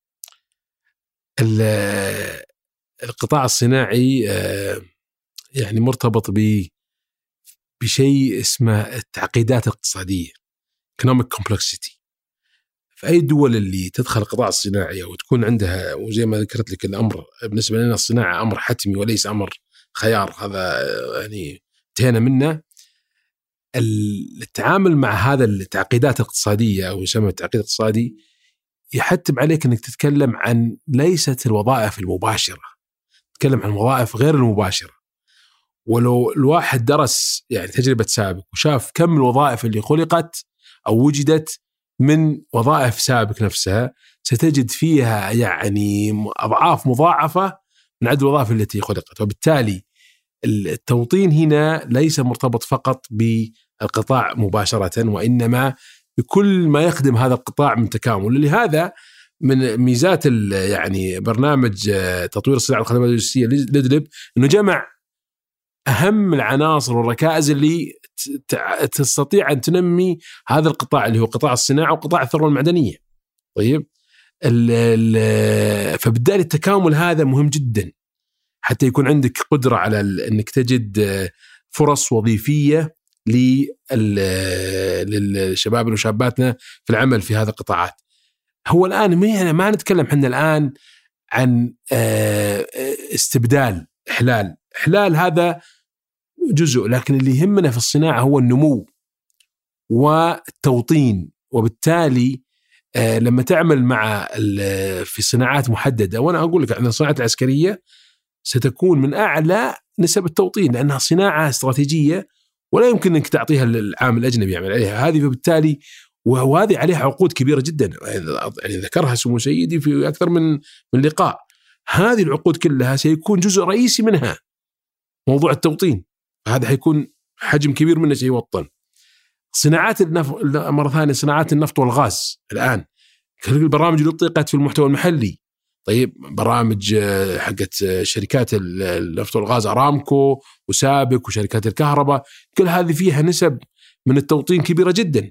طبعا هذا الموضوع المقصود هنا في التوطين إنك أنت بتوطن الصناعات اللي مغذية لهالشركات. وبالتالي أنت لما تيجي تحسب كم انت محتواك المحلي اللي يعطيك اللي يأهلك تاخذ العقد من هذه الشركة جزء منه موضوع التوطين طيب وبالتالي حيكون شفنا قبل سنة أو أقل آه، اتفاقية الشركات الكبرى هذه صح؟ أحسنت وش فكرتها هذه؟ هذه طبعا في مج... آه، هيئة المحتوى المحلي أطلقت مبادرة وعندها المجلس التنسيقي، المجلس التنسيقي هذا يجمع عد أكثر من من جهة أو شركة من الشركات الكبرى في المملكة في عدة قطاعات مو بس فقط الصناعة آه، هذه كانت الفكرة منها إنه كل واحد من الشركات هذه تلتزم إن تطلق برامج للمحتوى المحلي في شركاتها. آه، طبعا هم أكبر مشترين في السوق المحلي. نعم. فهذه من الأشياء من الأهداف الاستراتيجيه اللي ذكرت لك إياها في 2017 و18 لما تكلمنا عن دفع آليات النمو. اللي قلت لك موضوع المحتوى المحلي والمشتريات. لأن هي المسألة مترابطة مع بعض وليست يعني تأخذها ك يعني والله أنت تقول بوطن الصناعة بس أعمل حلال للوافد مقابل السعوديه لا هي مسألة كيف إنك تربط عملية أنت النمو بهذا النوع من من التوطين وتعمل عليه، لكن هذا ليس فقط أحد القنوات، القناه المهمة أيضا موضوع ما يسمى بالأتمتة. وطبعا إحنا نسميها هم طبعا الكلام يتكلم عن الثوره الصناعيه الرابعة لكن إحنا نتكلم عن تصنيع وإنتاج متقدم؟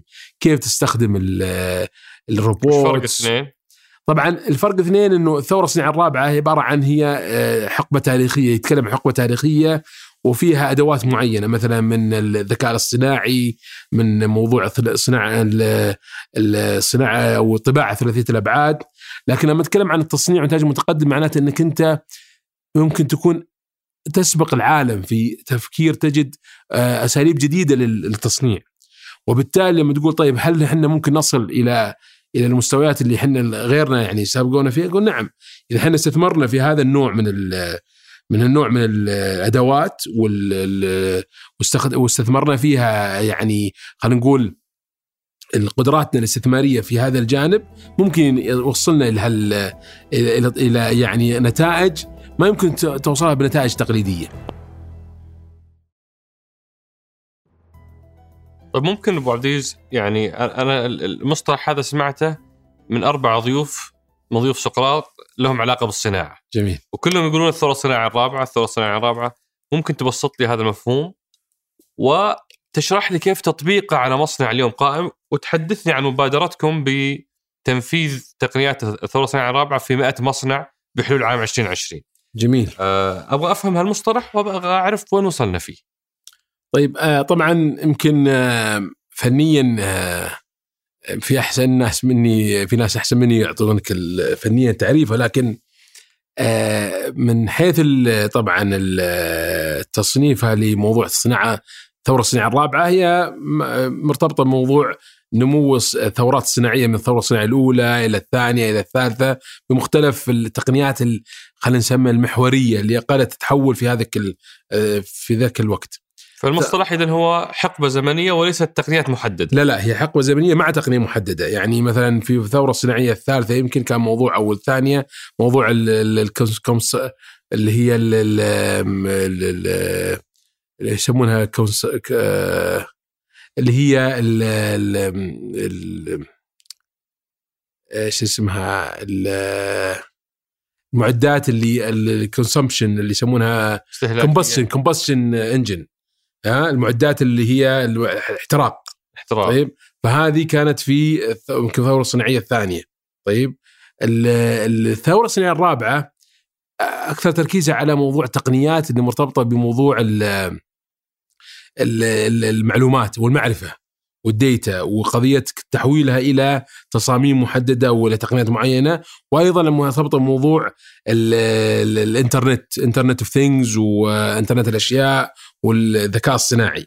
فهذا كان هو محور الثورة الصناعية الرابعة واللي كثير من الشركات اعتمدت عليه وعملت عليه. فهذا هو حقبة زمنية خلال فترة معينة يمكن بدأت يمكن في عام ال 2000 أو قبل ذلك بشوي وترتبط بهذا هذا النوع من ال- التقنيات. السؤال الآن الدول الآن إحنا يعني لما دخلنا مع مجموعة 20 وتكلم مع الدول هذه الآن هم يتكلمون على أشياء مرتبطة بتغيير في النماذج ال- ال- المجتمعات ككل و- ويضعون ما يسمى بمعايير التنمية المستدامة اللي موجودة في الامم المتحده كعنصر رئيسي في ربطها بموضوع الصناعة كيف تكون جزء مهم من موضوع الصناعة. فبالنسبه لنا إحنا في الوزارة يوم جينا شفنا هذا الموضوع وكيف نتعامل معه وجدنا إنه لو بنرتبط بالحقبه الزمنية ونرتبط بالنسبة لموضوع التقنيات يمكن حيقيدنا في قضية التعامل معه. فكان إيش يعني الطريقة اللي وجدنا إنه بعد دراستها مع أكثر من طرف من شركائنا انه إحنا نتكلم عن موضوع استدامة التشغيل في المصانع. وهذا يعطينا هالنوع من استدامة تشغيل المصانع يكون مرتبط بتطوير يعني المحافظة على القاعدة الصناعية الموجودة آه، والمكتسبات اللي إحنا اكتسبناها وبعدين نعمل على فرص تحسين بس هالكلام ابو عزيز مرة صعب علي ودي تاخذني على قد عقلي وتقول. لي عندنا هذا المصنع زين هذا المصنع كان يصنع هال هالانابيب ذي مم. إذا طبقنا عليه مفاهيم الثورة الصناعية الرابعة بيصير بالشكل الفلاني. بسطها لي. جميل. آه أنا أعطيك مصنع واقعي موجود. آه آه، صناعة مطابخ. مطابخ يعني آه، صناعة تقليدية يعني. آه، مطابخ بال بالمبدأ التقليدي. ممكن تبدأ بورش. يعني تسوي يعني ورشة تسوي تسوي تصميم. دواليب دواليب. والاشياء هذه. لما تجي تقو- وفيها عمالة كبيرة تستخدم عمالة كبيرة كثيرة اقصد في عملية إنتاج هذا آه، هذه المطابخ لما تيجي تتكلم عن تبغى تسوي هذه لمشاريع كبيرة مثلا وتحتاج منك أيضا يعني جدولة باحترافية كبيرة جدا كيف ممكن تتعامل مع هذا الموضوع؟ أحد المصانع السعودية اللي اللي موجودة الآن حولت الفكر اللي هو قضية كيف تصمم مطبخ وتسويه يعني ب خلينا نقول بتصميم يكون يعني متناسق ومتناسب مع المواصفات المطلوبة وحولها إلى ذكاء صناعي ضمن آه، يعني نمذجة آه، هو آه، يعني خلينا نقول يعني خلينا نقول طورها. طيب فصار صار يدير المصنع من خلال ما يسمى بوحدة تحكم في في المصنع مع مهندسين سعوديين على مستوى عالي يدخلون ال- المواصفات والمقاييس لهذا المنتج ويحطون كل يعني المتطلبات ويروح مباشرة بذكاء بذكاء للخط الانتاج ويكون خط الانتاج أخذ التعليمات وبدأ يطلع يصير دور يعني خلينا نقول ال- ال- العامل أو اللي يعمل دور عبارة عن اللي هو بس مسألة إنه يتأكد إنه فيه آه، خلينا نقول آه، إنه الأمور تمشي بأسلوب سلس وأيضا إذا احتاج الأمر إنه ينقل من من جهة لجهة إذا كان ما عنده هو آه، يعني من ماكينة لاخرى إذا ما كان عنده full automation في العملية. هذا مثال على موضوع يعني كيف حولنا صناعة تقليدية صناعة المطابخ إلى صناعة وش يفيدنا إذا سوينا هالخطوة؟ وش استفدنا؟ استفدنا إنه إحنا الآن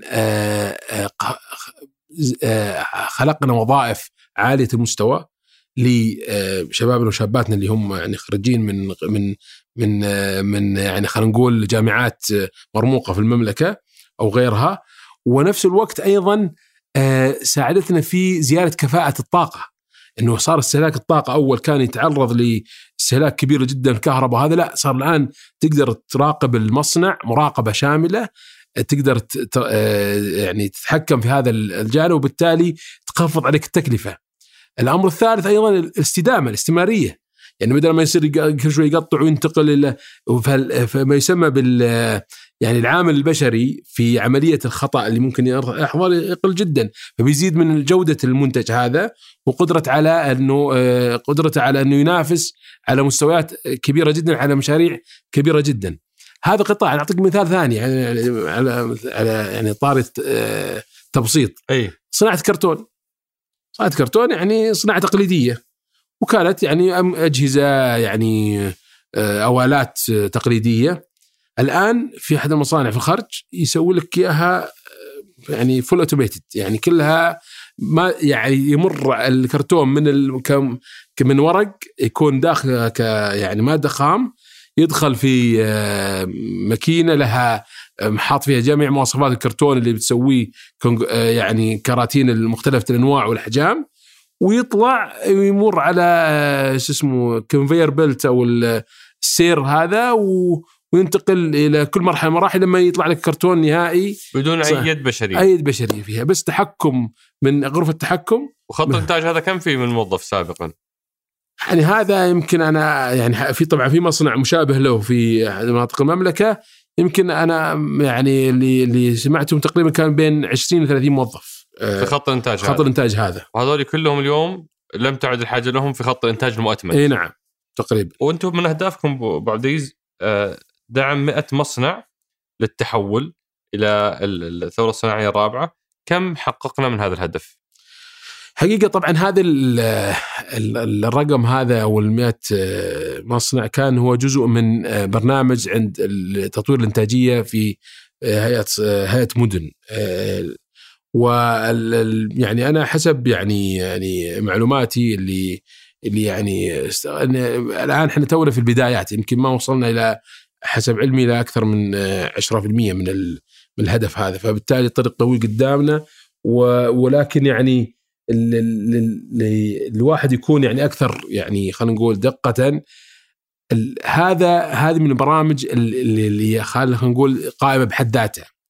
إحنا مهمتنا الآن إن إحنا نتكلم عن برنامج وطني يتعامل مع كثير من البرامج مثل هذه حتى نقدر نتعامل معها. أنا بالنسبة لي يعني هذا البرنامج برنامج مهم جدا صحيح وما, وما في شك لكن في الأخير إيش اثره على الاقتصاد أو اثره على القطاع كله؟ على إيش تركيزكم؟ تركيزنا إحنا الآن إنه إحنا آه نجمع جميع المبادرات التي تم إطلاقها في آه في الرؤية لما يتعلق بالثورة الصناعية الرابعة أو تصنيع الانتاج المتقدم ونعمل لها آه فلترة وأولوية للمبادرات الأكثر اثرا اللي ممكن نعمل عليها تحت آه، مظله يعني آه، مركز اسمناه مركز تصنيع والانتاج المتقدم. هذا المركز فيه معانا شركاء من عدة قطاعات منهم مدينة الملك عبد العزيز للعلوم والتقنية وزارة الاتصالات وتقنية المعلومات هيئة البيانات والذكاء الاصطناعي هيئة الصناعات العسكرية آه، معانا شركة سابك معانا أيضا وزارة التعليم. يعني هذه المنظومة هذه كلها نعمل مع بعض الآن. المركز؟ هذا تاسيس المركز. إحنا تم تأسيسه. الآن إحنا في طور التأسيس الآن. آه أنا رأس اللجنة التأسيسية. الفكرة منها نأخذ البرنامج اللي ذكرته تو على 100 مصنع. نأخذ أيضا برامج أخرى مرتبطة بهذا الموضوع. نضعها تحت يعني خلينا نسمى التحليل والدراسة ومعرفة أثرها. وفي نفس الوقت نشوف ما هي التجارب الناجحة اللي ممكن إحنا نبني عليها من القدرات الموجودة على مستوى المملكة سواء في الجامعات سواء في الشركات الكبرى سواء عند القطاعات القطاعات المختلفة. في من الأشياء أبو عبد العزيز اللي يعني مذكورة في في في برنامج ندلب كمستهدفات إننا نست يعني نستقطب على الأقل مصنع سيارات واحد بحلول عام 2020 أه لم ننجح في هذا الهدف. أول شيء ليش إحنا محتاجين هذا الهدف؟ و... وليش ما نجحنا فيه؟ وش علاقته بموضوع التجمعات؟ لو تشرح لي برضو مفهوم التجمعات. طبعا أه ببدأ بموضوع التجمعات وأدخل على موضوع السيارات لأنه حقيقة موضوع التجمعات أه برنامج هذا يعني أه بدأ من تقريبا يمكن أه عشر سنوات أو شيء زي كذا. والبرنامج الحقيقة كان هدفه الرئيسي هو قضية كيف إنه إحنا نركز جهودنا وحوافزنا ودراساتنا على قطاعات محددة مستهدفة من قبل خلينا نقول الحكومة سواء على مستوى وزارة الصناعة والتجارة في ذاك الوقت أو على مستوى وزارة البترول والثروة المعدنية. وهو عبارة عن عمل مشترك كان بين وزارة البترول والثروة المعدنية وبين وزارة الصناعة والتجارة.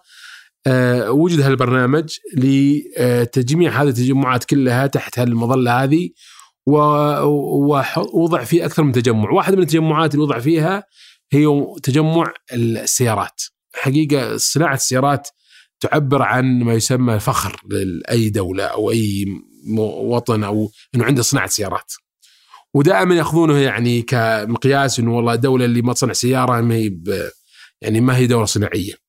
الحقيقة الوقت هذا كان يعني صناعة السيارات صار فيها أكثر من يعني من خلينا نقول مبادرة أنا وجهة نظري اللي لسبب إنه عدم تحقيق لها في 2020 عدم التركيز.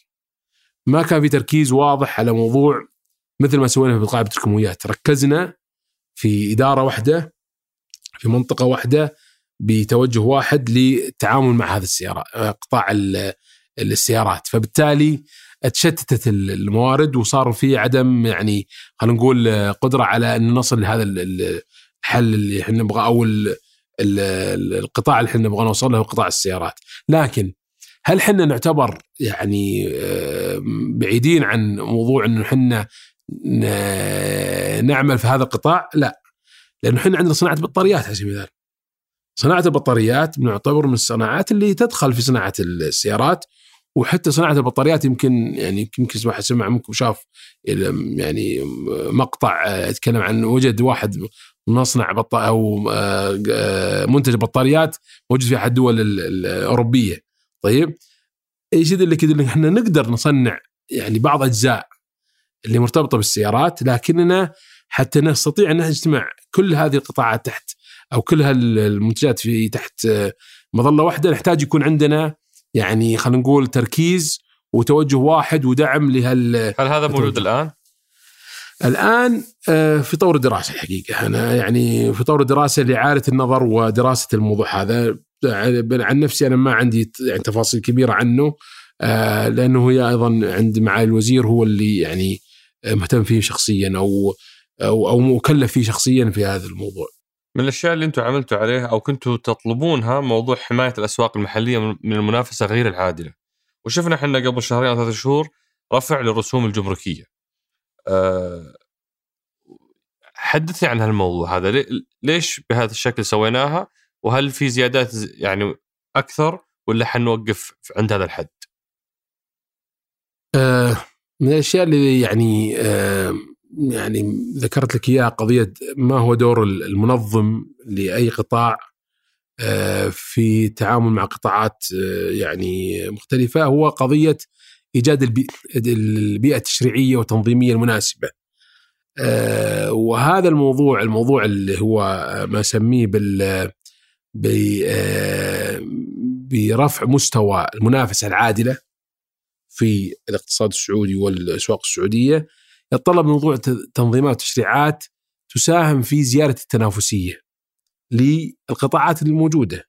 طيب الآن الصناعة ال- يمكن من. من القطاعات الوحيدة اللي تجيها منافسة من خارج المملكة. ما تلاقي مطعم ينافسه واحد من برا يعني ولا. ولا محطة بنزين لكن الصناعة يجيها من برا من ينافسها طيب ال ال ال ال الآن كان ال ال ال- الممارسات العالمية في انها تتعامل مع موضوع إنه تحسين آه، يعني آه، موقع ال- الم- المملكة في موضوع التنافسية إنه فيه أدوات ما يسمى بالأدوات الجمركية اللي هو الحماية الجمركية وأدوات غير يسمونها الفنية غير جمركية.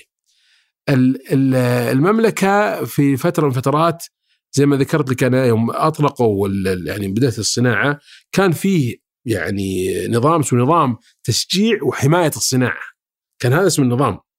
طبعا النظام هذا الآن تحول إلى نظام يسمونه الخليج الموحد للصناعة وشمل فيه عدة أدوات منها كان موضوع أو الأداة اللي موجودة فيه قضية كيف إنك تخلق بيئة تنافسية عادلة للصناعة. هذا لم يكن مفعل. هم من من من خلال مطالبنا واللي عملنا عليها خلال فترة قبل الوزارة اللي بعدين دخول الوزارة إنه إحنا نفعل هذه الأدوات. الأدوات هذه تقريبا إحنا تقريبا موجود عندنا 33 أداة عند 12 جهة وغير مفعلة.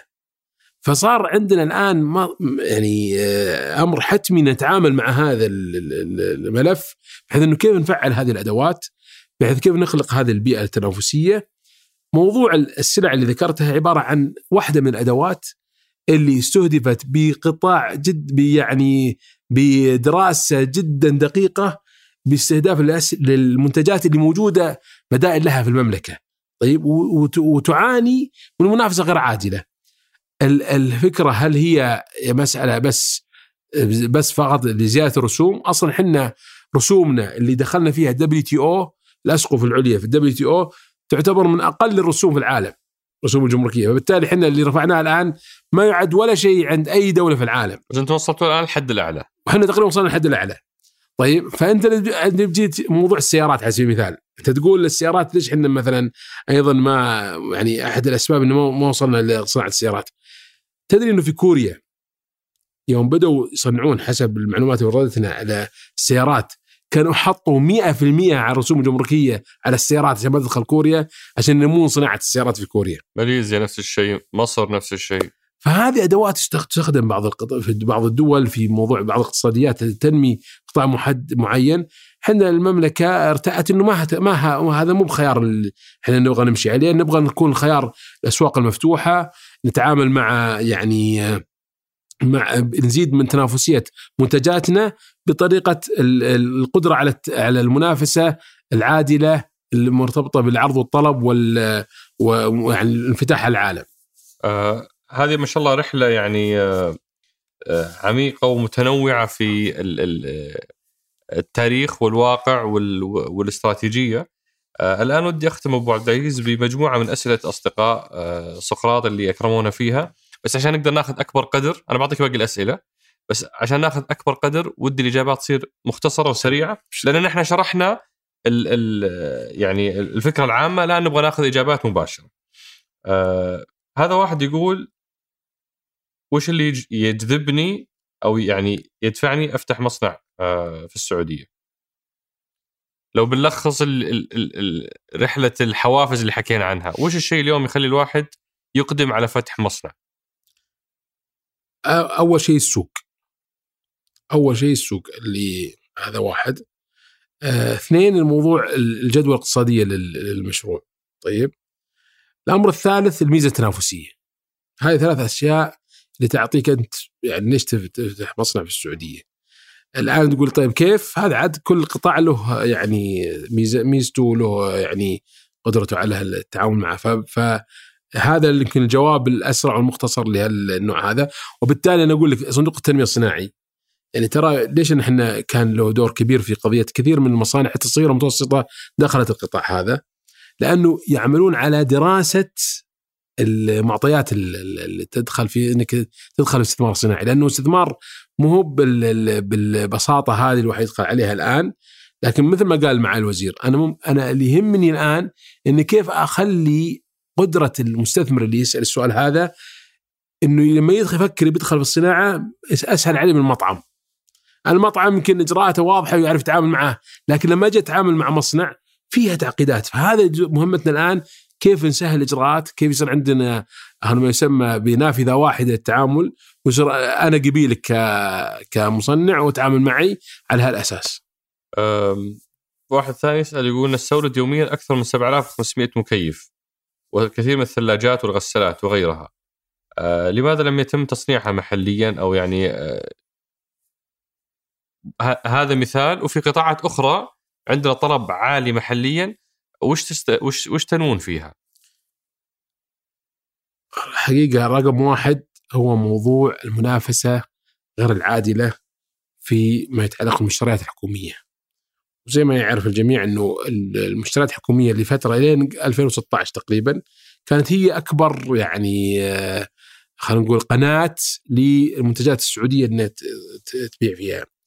كان فيها يعني موضوع المواصفات والمنافسات كان فيها تحدي كبير وكان في تفضيل سعري يعني تيجي دول مثل الدول اللي نوردها المملكة تكون عندها مدعوم من دولها تاخذ دعم للصادرات وبالتالي تجي في منافسة حكومية تكون التفضيل السعري حقها أفضل بكثير من فهذه خلق إنه آه، منافسة غير عادله يدخلون في هالمشاريع وصار يعني المنتج المحلي ما يقدر ينافس هذه المنتجات.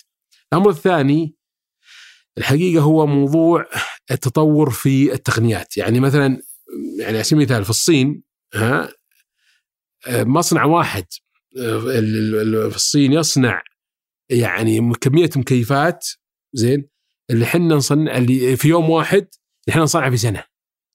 فيعني تصور انت حجم ما يسمى بالحجم الاقتصادي للتصنيع كيف يخلي التنافسية حقتنا يعني غير يعني متوازنة.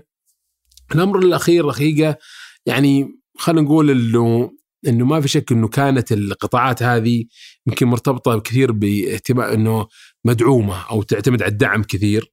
فما تهيأت لأنه يعني تأخذ مكان الواردات اللي تكون تجي تقنيات عالية. مواصفات أحسن. يعني ترى يعني ما لابد يكون أيضا بعد عادل إنه اللي يستورد أحيانا يكون أو في الغالب يكون يعني منتجات يكون مستوى عالي. ويكون لها يعني آه، تقنيات متطورة أكثر من الموجوده محليا. أخيرا وليس اخرا برنامج كفاءة الطاقة. حقيقة من هذه البرامج الرائدة في المملكة. هذه البرامج ترى آه، وضعت يعني فعلا قدرة أو وضعت معيار لقضية المنافسة العادلة. لما وضعت قضية كيف المواصفات تكون على مستوى محدد وهذه خلقت حقيقة بيئة تنافسية مهمة. طيب وحتى اللي صار له يستورد الآن يستورد بمواصفات عالية جدا. فهذه يمكن أحد الأسباب. هل إحنا بنوطن هذه الصناعات أو يعني بنحمي المنتج المحلي منها ولا وش بنسوي فيها؟ الحقيقة الصناعات هذه آه، هي الصناعات ما يسمى بالاستهلاكية. طيب؟ فبالتالي يعني توطينها مسألة نسبية حسب السوق والعرض والطلب. آه، إذا إذا إذا تقول لي والله أنا بكرة كل مشاريع صندوق الاستثمارات العامة طيب بياخذ منتجات محلية فاوطنها من من بكرة لأنه أنا عارف المفروض يكون عندي آه، تصور كامل كم حيكون حجم الطلب على هذا هذه المنتجات لكن إذا بتقول لي والله لا مشاريع صندوق الاستثمارات العامة هذه كلها بيدخل تحت منافسة ويجون الناس من برا ويتنافسوننا مصانع ما يمكن تنافس بالطريقة هذه. ما ما مدى جدوى الصناعات الغذائية المعتمدة على استهلاك المياه المحلية كصناعة الألبان؟ أه يعني هذه هذه تمثل خطر آخر في موضوع الثروة المائية مثلا. هذه هذه تدخل ضمن ضمن تعريف الصناعة؟ طبعا يعني صناعة الألبان تدخل من الصناعات الغذائية. أي ما في شك إنه موضوع هذه من الأشياء اللي ذكرت لك موضوع تعقيدات القطاع الصناعي إنه مرتبط بعدة جهات معي... جهات تتقاطع معه في عملية الخروج بمنتج نهائي. العملية الموازنة مهمة جدا. إحنا يعني ممكن يعني الخيار هذا خيار إنك أنت تكون آه، مصنع لمنتج يعني يستهلك موارد طبيعية يعني آه، مهمة زي المياه هذه آه، ممكن يكون مو بخيار ممكن يكون خيار غير مناسب. وبالتالي إما يكون عندك تقول والله أنا أجيب تقنيات تخف تخفض الاستخدام هذا المياه للمستويات الدنيا المناسبة اللي ممكن أنا أطلع في الأخير بمنتج بقيمته المضافة هذه تساعدني على أني أنا أطلع بإني أنا أطلع بمنتج يكون له قيمة مضافة للاقتصاد وبالتالي تأثيره على موضوع ال- ال- المياه جدا محدود لأنه استخدم تقنيات محددة. الآن هذا طبعا أتوقع أنك في كل مجلس تسأل تسأل السؤال هذا. الشماغ والغتره والثوب زينا ليش ليش مو يعني أبسط شيء ليش مو قاعدين نصنعه محليا؟ وهي عبارة عن أنسجة ما هي بشيء معقد يعني. فعلا. وهذا اللي أيضا آه، يمكن سمو سيدي العهد سأل فيه آه، معالي الوزير بندر يوم صحيح. قابله. قال له هذا شماغك من وين يا بندر أنت؟ آه، اللي لابسه. فكان موضوع إنه هل في عندنا شماغ سعودي ولا لا؟ كان سؤال مهم جدا خاصه لنا في بداية الوزارة. فعلا آه، وبناء على السؤال فعلا وجدنا إنه طبعا واستفسرنا في مصانع سعودية تنتج شماغ وفي مصانع سعودية آه، يعني يمكن لها آه، كانت أنشئت لصناعه الثياب آه، منها واحد أذكر في الحسا كان يعني أحد المصانع. لكن آه، طبيعة هذا النوع من الصناعات آه، ما- يمكن ما ما استطعنا أن نجد ال- المعادلة المناسبة أن إحنا نربطها بين بين الطلب اللي هو المتنوع اللي هو يتغير تعرف يحتاج إلى تغيير كل شوي وبين يعني توفر الميزة المواد الخام اللي إحنا نحتاجها.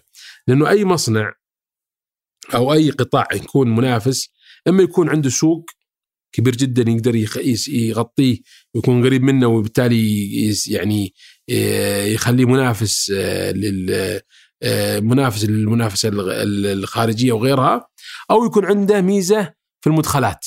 طيب في قطاع هذا يعني ال- ال- ال- السوق خلينا نقول مسمي اللي هو يكون آه، يعني غير آه، ما يسمى متناسق. طيب؟ وبالتالي يعني كل شوية تحتاج تغير ان الثوب انواع مختلفة. صحيح إنه يعني في مصانع في شركات اللي تصنع ثياب يعني الجاهزة هذه ممكن تصنع منها إذا أنت تشوف إنها. لكن لما تيجي تقول طيب وين ميزتها ال- التنافسية من حيث المدخلات والتكاليف يمكن ما تكون يعني ما وصلت التقنيات المناسبة لها لهال- لهالمستوى.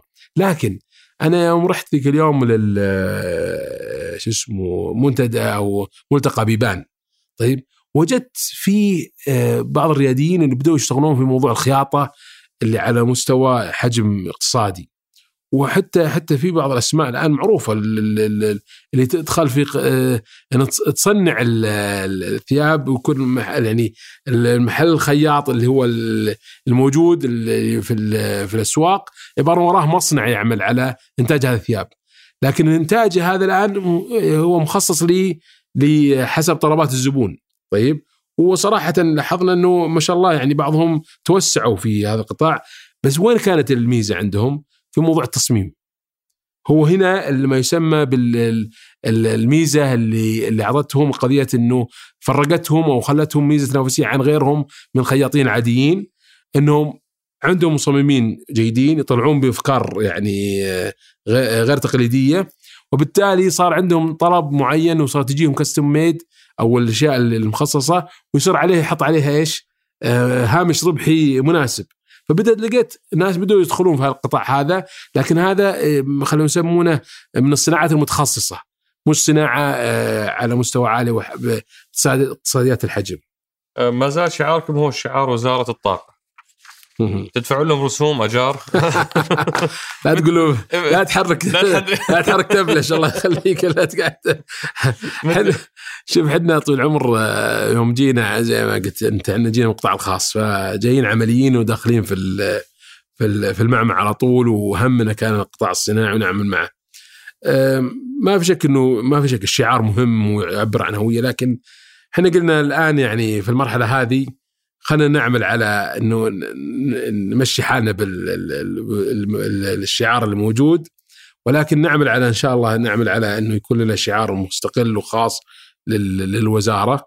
لكن صراحة الحمد لله لحد الآن ما طلبونا بأي الحين ما طلبكم رسوم. رسوم. طيب. اذا إذا اخذ منكم رسوم باخذ السعي الله. خلاص حلالك آه، ما هي القطاعات الواعدة اللي تعتقد التي تعتقد بأنه يمكن أن نخلق منها ميزة تنافسية لتصدير منتجاتنا للخارج؟ وش القطاعات اللي, اللي انت تعتقد انه عندنا فرص لتصديرها؟ طبعا ذكرت قبل شوي اللي هو فيه عندنا يعني من حيث ال- القطاعات اللي اللي يتكلم عنها آه، قلت لك أنا عندنا تسع قطاعات اللي موجودة حاليا الآن اللي هي ممكن تكون قطاعات يعني تبنى عليها الآلات والمعدات وهذه تتكلم عن قطاعات اللي لها مرتبطة ب بصناعات النفط والغاز وصناعات اللي مرتبطة بالتحلية وصناعات مرتبطة بال آه، يعني الكهرباء. فهذه قطاع موجود بس على مستوى عالي وفي شركات يعني على مستوى عالي موجودة في المملكة وتصدر أيضا وعندها استثمارات خارجية. طيب؟ فهذه واحدة من القطاعات اللي على مستوى كبير جدا. ما في شك الكيماويات صناعه صناعة يعني فيها يعني سلسلة آه، المنتجات اللي ممكن تبني عليها من بالكيماويات إلى يعني آم، حتى ما يسمى بالمنظفات يعني ممكن تأخذ هذه السلسلة كلها هذه توصل المنظفات ممكن تكون يعني من الصناعات الموجودة وهذه سلسلة كبيرة جدا وفي عنده عليها فيها دراسات ومت- ومتوفرة. يعني ممكن أحد يبني عليها إذا وجدت البيئة المناسبة لها وأعمالها. الأدوية. ما فيش الأدوية من أكبر القطاعات اللي يعني اللي المملكة تستهلك منها وموجودة وحنا نعتبر اقتصاد كبير جدا. بس أنت أيضا ذكرت موضوع الصادرات. حنا آه، يعني إحنا جيران وهذا من, من أيضا من ركائز الرؤية. نحن في منطقة جغرافية تعتبر مميزة. أقرب يعني سوق لنا سوق أفريقيا. هذا السوق يعني ما حتى ظهر فيه ولا ولا اخذنا منه ولا عشر معشارة. هذا السوق هذا إذا نعمل عليه فعلا حيكون يعني قناة كبيرة جدا لمنتجاتنا. فموضوع الأدوية والسلامات السلامات الطبية وأثبتت الأزمة آه، كورونا كيف إنه قدراتنا في أن نبني هذا القطاع يعني بوتيرة سريعة كان جدا يعني مشرف الحقيقة ومفخرة. اللي الآن حنا من المس- من الفوائد اللي إن شاء الله بنطلع فيها من فوائد ال- ال- الأزمة كورونا إنه كيف اللي حصل في خلال الأزمة من تجميع القدرات من كل القطاعات كيف إن إحنا بنينا على هذا القطاع. فهذا من القطاعات صناعة الغذائية طبعا آه، التعدينية صناعة الحديد مثلا صناعات إحنا المملكة استثمرت فيها استثمارات كبيرة. تواجه الآن تحدي لكن هذا جزء من القطاع اللي ذكرتها في البداية موضوع التعثرات. من القطاعات الآن قاعد ندرس إعادة هيكلتها وكيف نتعامل معها. فقطاع الحديد أيضا هذا قطاعات معينة. طبعا القطاع التحويلي البلاستيك والمطاط أيضا القطاعات اللي فيها منتجات مختلفة. في طبعا بعض القطاعات اللي اللي الناس دخلوا فيها آه، هي أو أو قطاعات تعتبر قطاع يسمونه مواد البناء.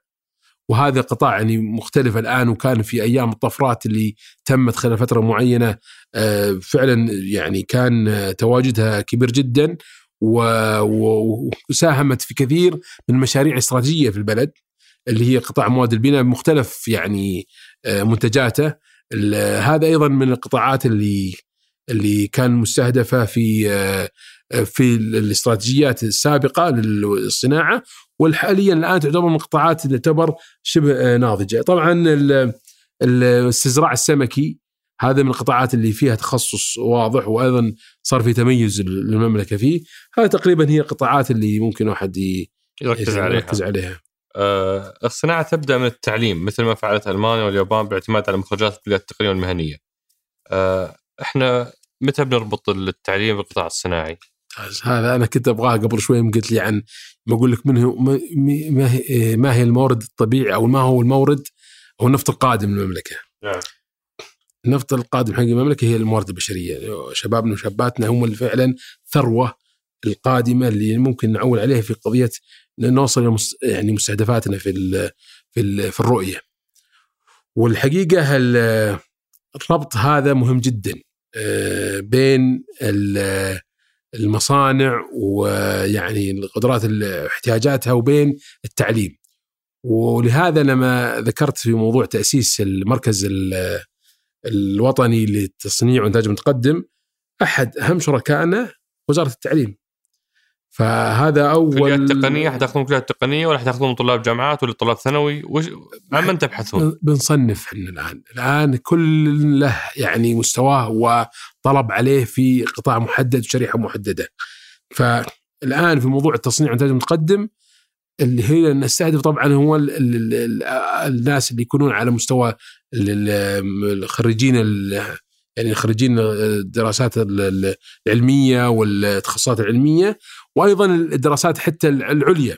طيب لكن لما أجي أتكلم عن اللي ما يسمى التميز التشغيلي أبغى يكون عندي مثلا آه، قدرة من من من الشباب والشابات اللي يقدرون يتعاملون مع ما يسمى بالأتمتة طيب ويتعاملون مع غرف التحكم.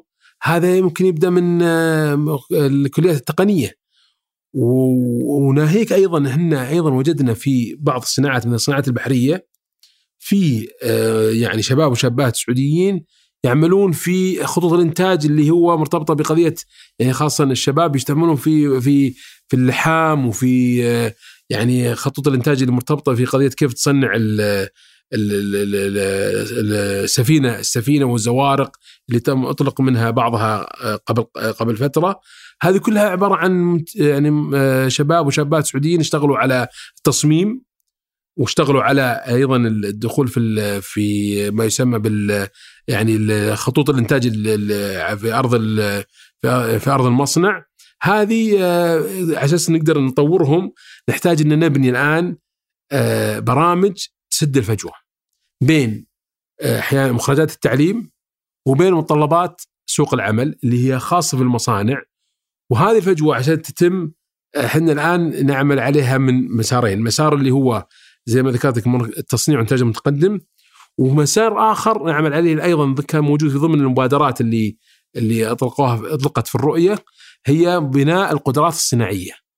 وهذا البناء يتطلب إنه إحنا ناخذ يعني نحصر كم الاعداد المطلوبة نجي للشركات الصناعية الرائدة وفي منها كثيرا الحمد لله اللي أوجدت معاهد فنية ملاصقة لمصانعهم بل إنهم أخذوا أدلة التشغيل حقتهم وحولوها إلى مناهج لهذه المعاهد.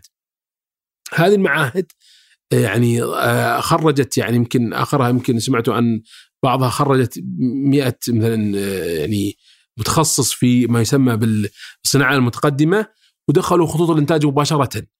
آه، مثل هذا النوع يعني إحنا يمكن نقول 1% يقول قليل لكن هي مسألة إنه إذا وسعنا القاعدة وأعطينا محفزات لأكثر من من من جهة نتعامل مع هذا النوع من من التدريب والمناهج حيساعدهم إنهم إيش؟ يبنون قدرات أخرى في في مصانع ثانية.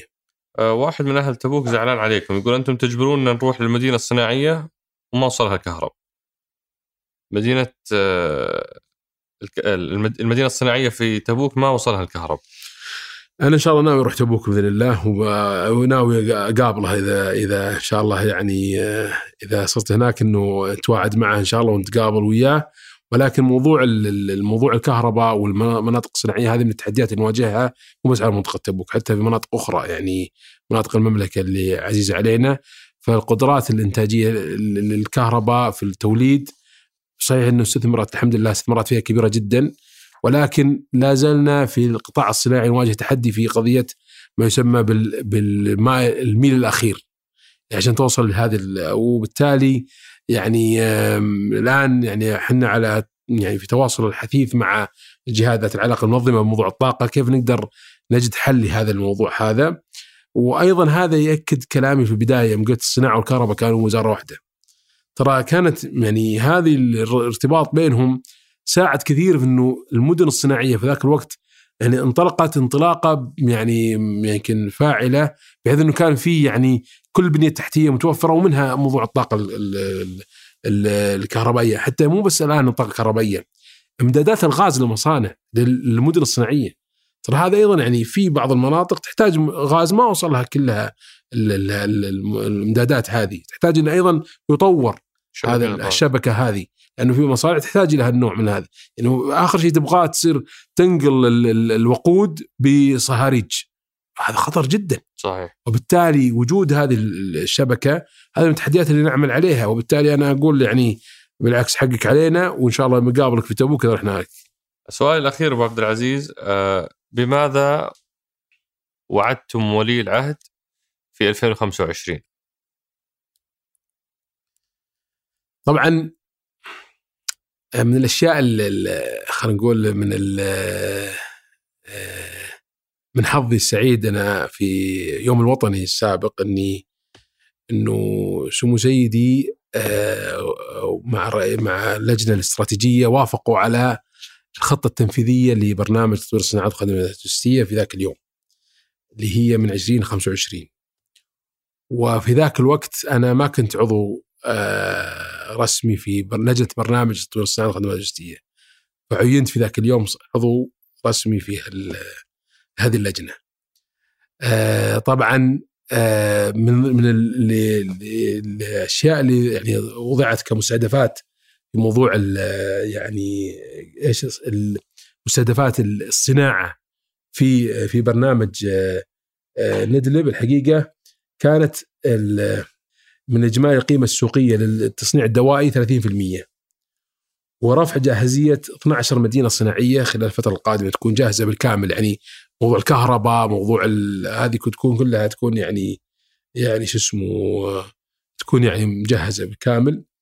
آه 300 ألف طن سنويا من الطاقة الإنتاجية لقطاع الاستزراع المائي و85% تلبية الطلب المحلي على الصناعة الغذائية. آه ثمان مناطق اقتصادية خاصة للقطاع الصناعي في مختلف أنحاء المملكة و20% نسبة توطين من الإنفاق العسكري خلال الفترة الأمني على المعدات والمنظومات العسكرية وخدمات آه، الصيانة والإصلاح. طبعا هذه الآن يعني من ال من ال الأشياء اللي الآن يعني استهدافاتنا 2025 بالنسبة للمنظومة سواء مدن ولا هيئة ملكية ولا مدن اقتصادية الآن في مشاريع طبعا آه، تقدر ب 203 مليار ريال اللي تحت التنفيذ 111 مليار اللي فيها اللي ينجز منها 4.8 مليار ولكن الاستثمارات الملتزمة اللي إحنا ملتزمين فيها إن تكون يعني نعمل عليها خلال خلال الفترة القادمة 87 مليار آه، ريال ريال سعودي. وكم وظيفة حنخلق في في في 2025؟ إحنا طبعا بالنسبة لل يعني 2025 بالنسبة للوظائف يعني إن تكون مساهمة القطاع الصناعي في خلق فرص العمل آه، مليون آه، مليون وظيفة تقريبا. مليون وظيفة؟ إجمالي ولا إجمالي. الإجمالي مو الجديد. يعني 700 إيه. ألف إلى مليون. إلى مليون. آه، متشوق إني أشوفك وألتقيك في عام 2025 أو قبلها ربما.